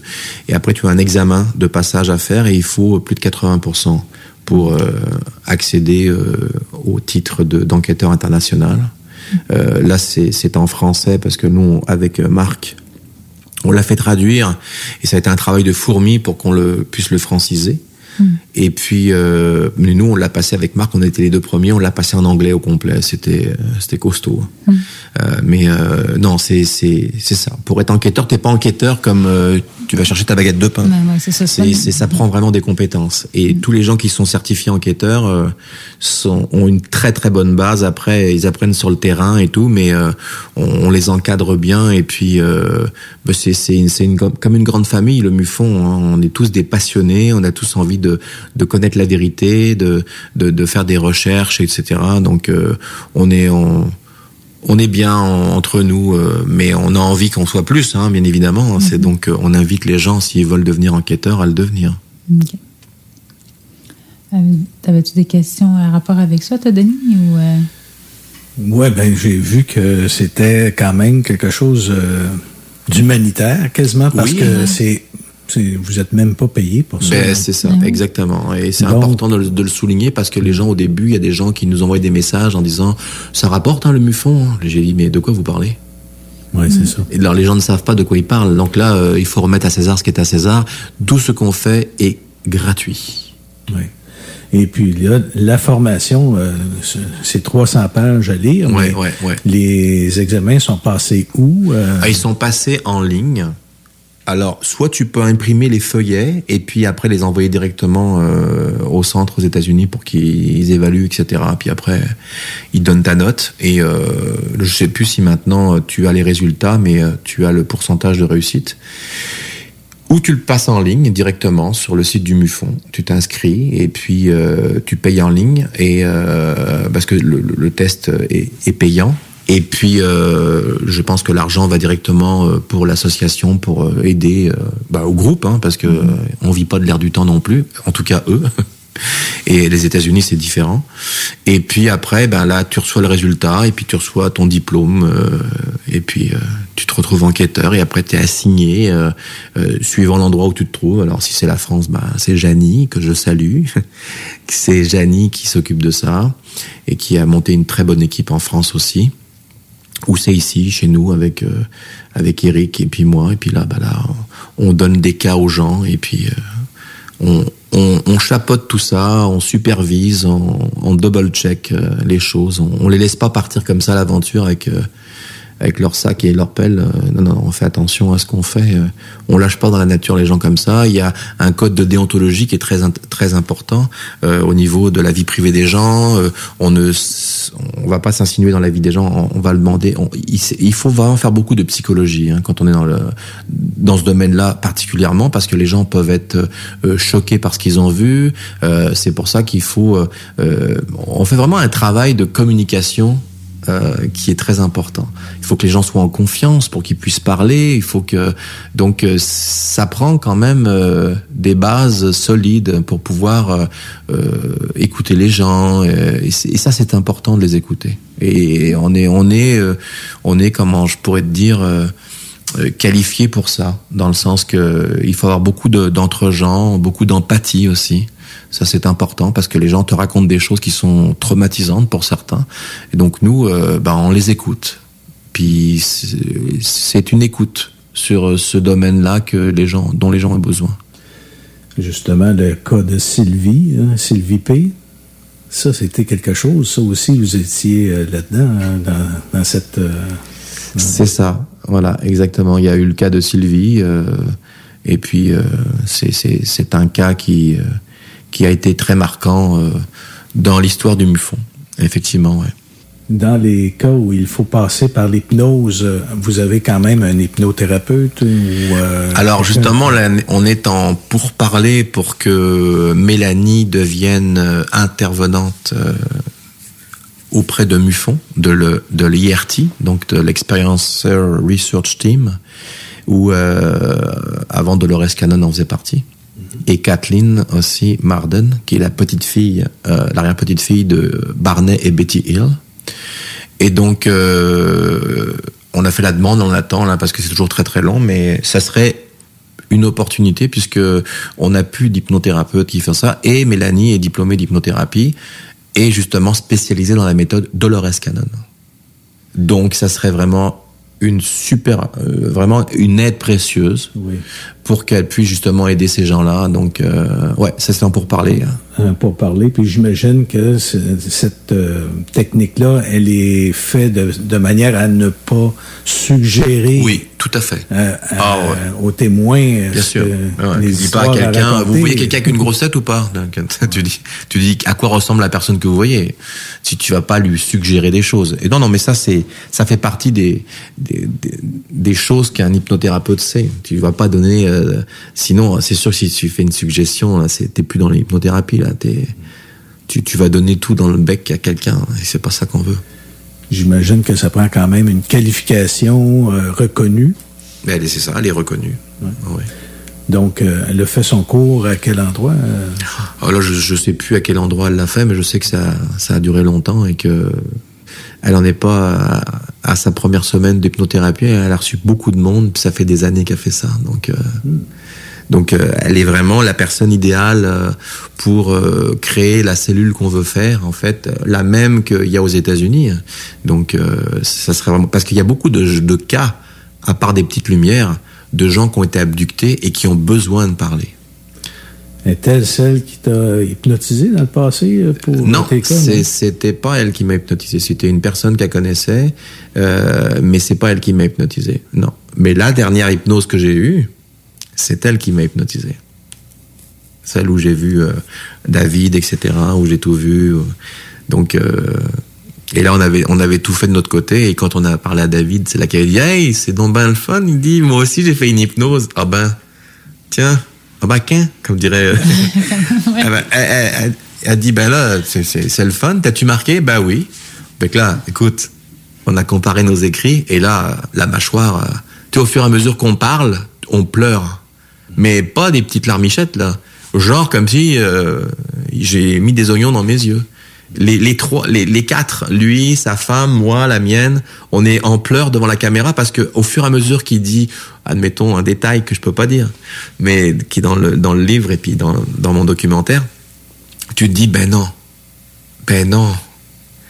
Puis là il continue et là ça, ça sort plus. T'as la gorge nouée parce que d'émotion parce que tu te dis bah, c'est un truc de fou. Et là, c'est là que tu te dis, comme tu dis tantôt, ok, euh, j'ai jamais pensé que j'étais fou, mais alors ça, c'est clair que là, je suis, le suis pas. et puis c'est merveilleux, c'est merveilleux parce que c'est tellement bon d'avoir quelqu'un qui va te dire la même chose. C'est ça qui est stupéfiant. Et justement, en parlant de ça, il y a un gars hypnothérapeute en France qui a vu, qui, qui a fait une hypnose il y a pas longtemps et qui a et décrit quasiment la même chose que Mélanie a décrite dans son hypnose avec le ciel rouge, etc., puis les starseeds, etc. Et le gars, il a dit, j'ai découvert une personne à l'autre bout du monde, au- en France, au Québec, elle s'appelle Mélanie Charret. Elle a fait la saison 2 de Connexion Alien, et dedans, elle parle dans la dans l'épisode 4. Et là, il met son hypnose, le gars, où on le voit allongé, en train de parler avec l'hypnothérapeute, et il dit exactement, à peu de choses près, la même chose. Il dit, je pensais que dans ma tête, ça pouvait, l'hypnothérapie pouvait nous suggérer des choses, mais il dit là, ça vient de tout pulvériser ce que je pensais. Et là, il a fait un article que j'ai mis sur euh, ma page Rive Sud d'origine, où j'ai mis son article où il parle de ça en nous remerciant, en disant qu'il est subjugué. Et il a mis un lien de nos vidéos aussi en nous remerciant. Cyril euh, euh, Gaillet, Paget, je sais plus comment il s'appelle, Cyril quelque chose. Il nous reste à peine une minute. Ouais. Alors, si euh, avais-tu quelque chose de spécial? Non, j'ai, on est pas mal fait. Il va falloir qu'on te réinvite, là, ça n'a pas de bon sens. On n'a même pas passé euh, au, au, travers de tout ce que tout ce qu'on voulait poser comme question. J'en ai dit pas mal quand même. ouais. Oh, t'as été vraiment généreux cette fois-ci. Oui, hein, peut-être trop. Hein, J'espère que j'ai pas choqué trop de monde. Non, ben écoute, je pense que les gens qui nous écoutent sont vraiment. Euh, ben, je pense que tu as un public euh, déjà qui, qui connaît ce genre de choses. Quand qui... t'écoutes Zone Insolite, euh, ben, tu sais à quoi tu, tu, sais que c'est pas Disney World. C'est ça, exactement. Donc, 10 secondes pour vous remercier tout le monde d'avoir écouté jusqu'à la fin ce que Jean-Charles nous a parlé. Et revenez-nous la semaine prochaine pour Zone Parallèle et Zone Insolite qui vient tout de suite après. Merci. Alors, merci beaucoup, Jean-Charles. Merci à vous de m'avoir écouté pendant tout ce temps. Et euh, revenez, revenez-nous euh, le mois prochain pour euh, la Zone Insolite avec euh, Conscience Plus. La réalité est ailleurs. À bientôt. Au revoir. 96.9 CJMD, la seule station en direct de Lévis. Marcus et Alex, les deux snooze. J'ai découvert une petite recette, euh, un petit, une petite revue juste à, au début là, du, du, confinement. Raider Digest. oui. Les blagues. Ben, c'est le seul là. break que j'avais, c'est quand j'allais aux toilettes. Non! c'est 5 euh, ingrédients, 15 minutes. Moi, j'adore ah ouais? le concept. Moi, euh, 5 ingrédients. Un qui dit, deux qui dit, trois qui dit, quatre qui Ben, tu sais, du kiwi, ça pourrait rentrer. Il y a des nouilles, de la poudre, ah ouais? du beurre, du lait. Ça rentre dans 5 ah, ingrédients. Il y, y, en a que c'est deux soirées, des nouilles puis de la poudre. Les deux snooze. Lundi et jeudi, 18h. Projet de rénovation ou de construction? Pensez ITEM. Une équipe prête à réaliser tous vos projets de construction et de rénovation résidentielle. Peu importe l'ampleur de votre projet, l'équipe de professionnels de ITEM. Hi, I'm Daniel, founder of Pretty Litter. Cats and cat owners deserve better than any old-fashioned litter. That's why I teamed up with scientists and veterinarians to create Pretty Litter. Its innovative crystal formula has superior odor control and weighs up to 80% less than clay litter. Pretty Litter even monitors health by changing colors to help detect early signs of potential illness. It's the world's smartest kitty litter. Go to prettylitter.com and use code ACAST for 20% off your first order and a free cat toy. Terms and conditions apply. See site for details. Hey, it's Paige DeSorbo from Giggly Squad. High quality fashion without the price tag? Say hello to Quince. I'm snagging high end essentials like cozy cashmere sweaters, sleek leather jackets, fine jewelry, and so much more. With Quince being 50 to 80% less than similar brands. And they partner with factories that prioritize safe, ethical, and responsible manufacturing. I love that. Luxury quality within reach. Go to quince.com slash style to get free shipping and 365 day returns on your next order. Quince.com slash style.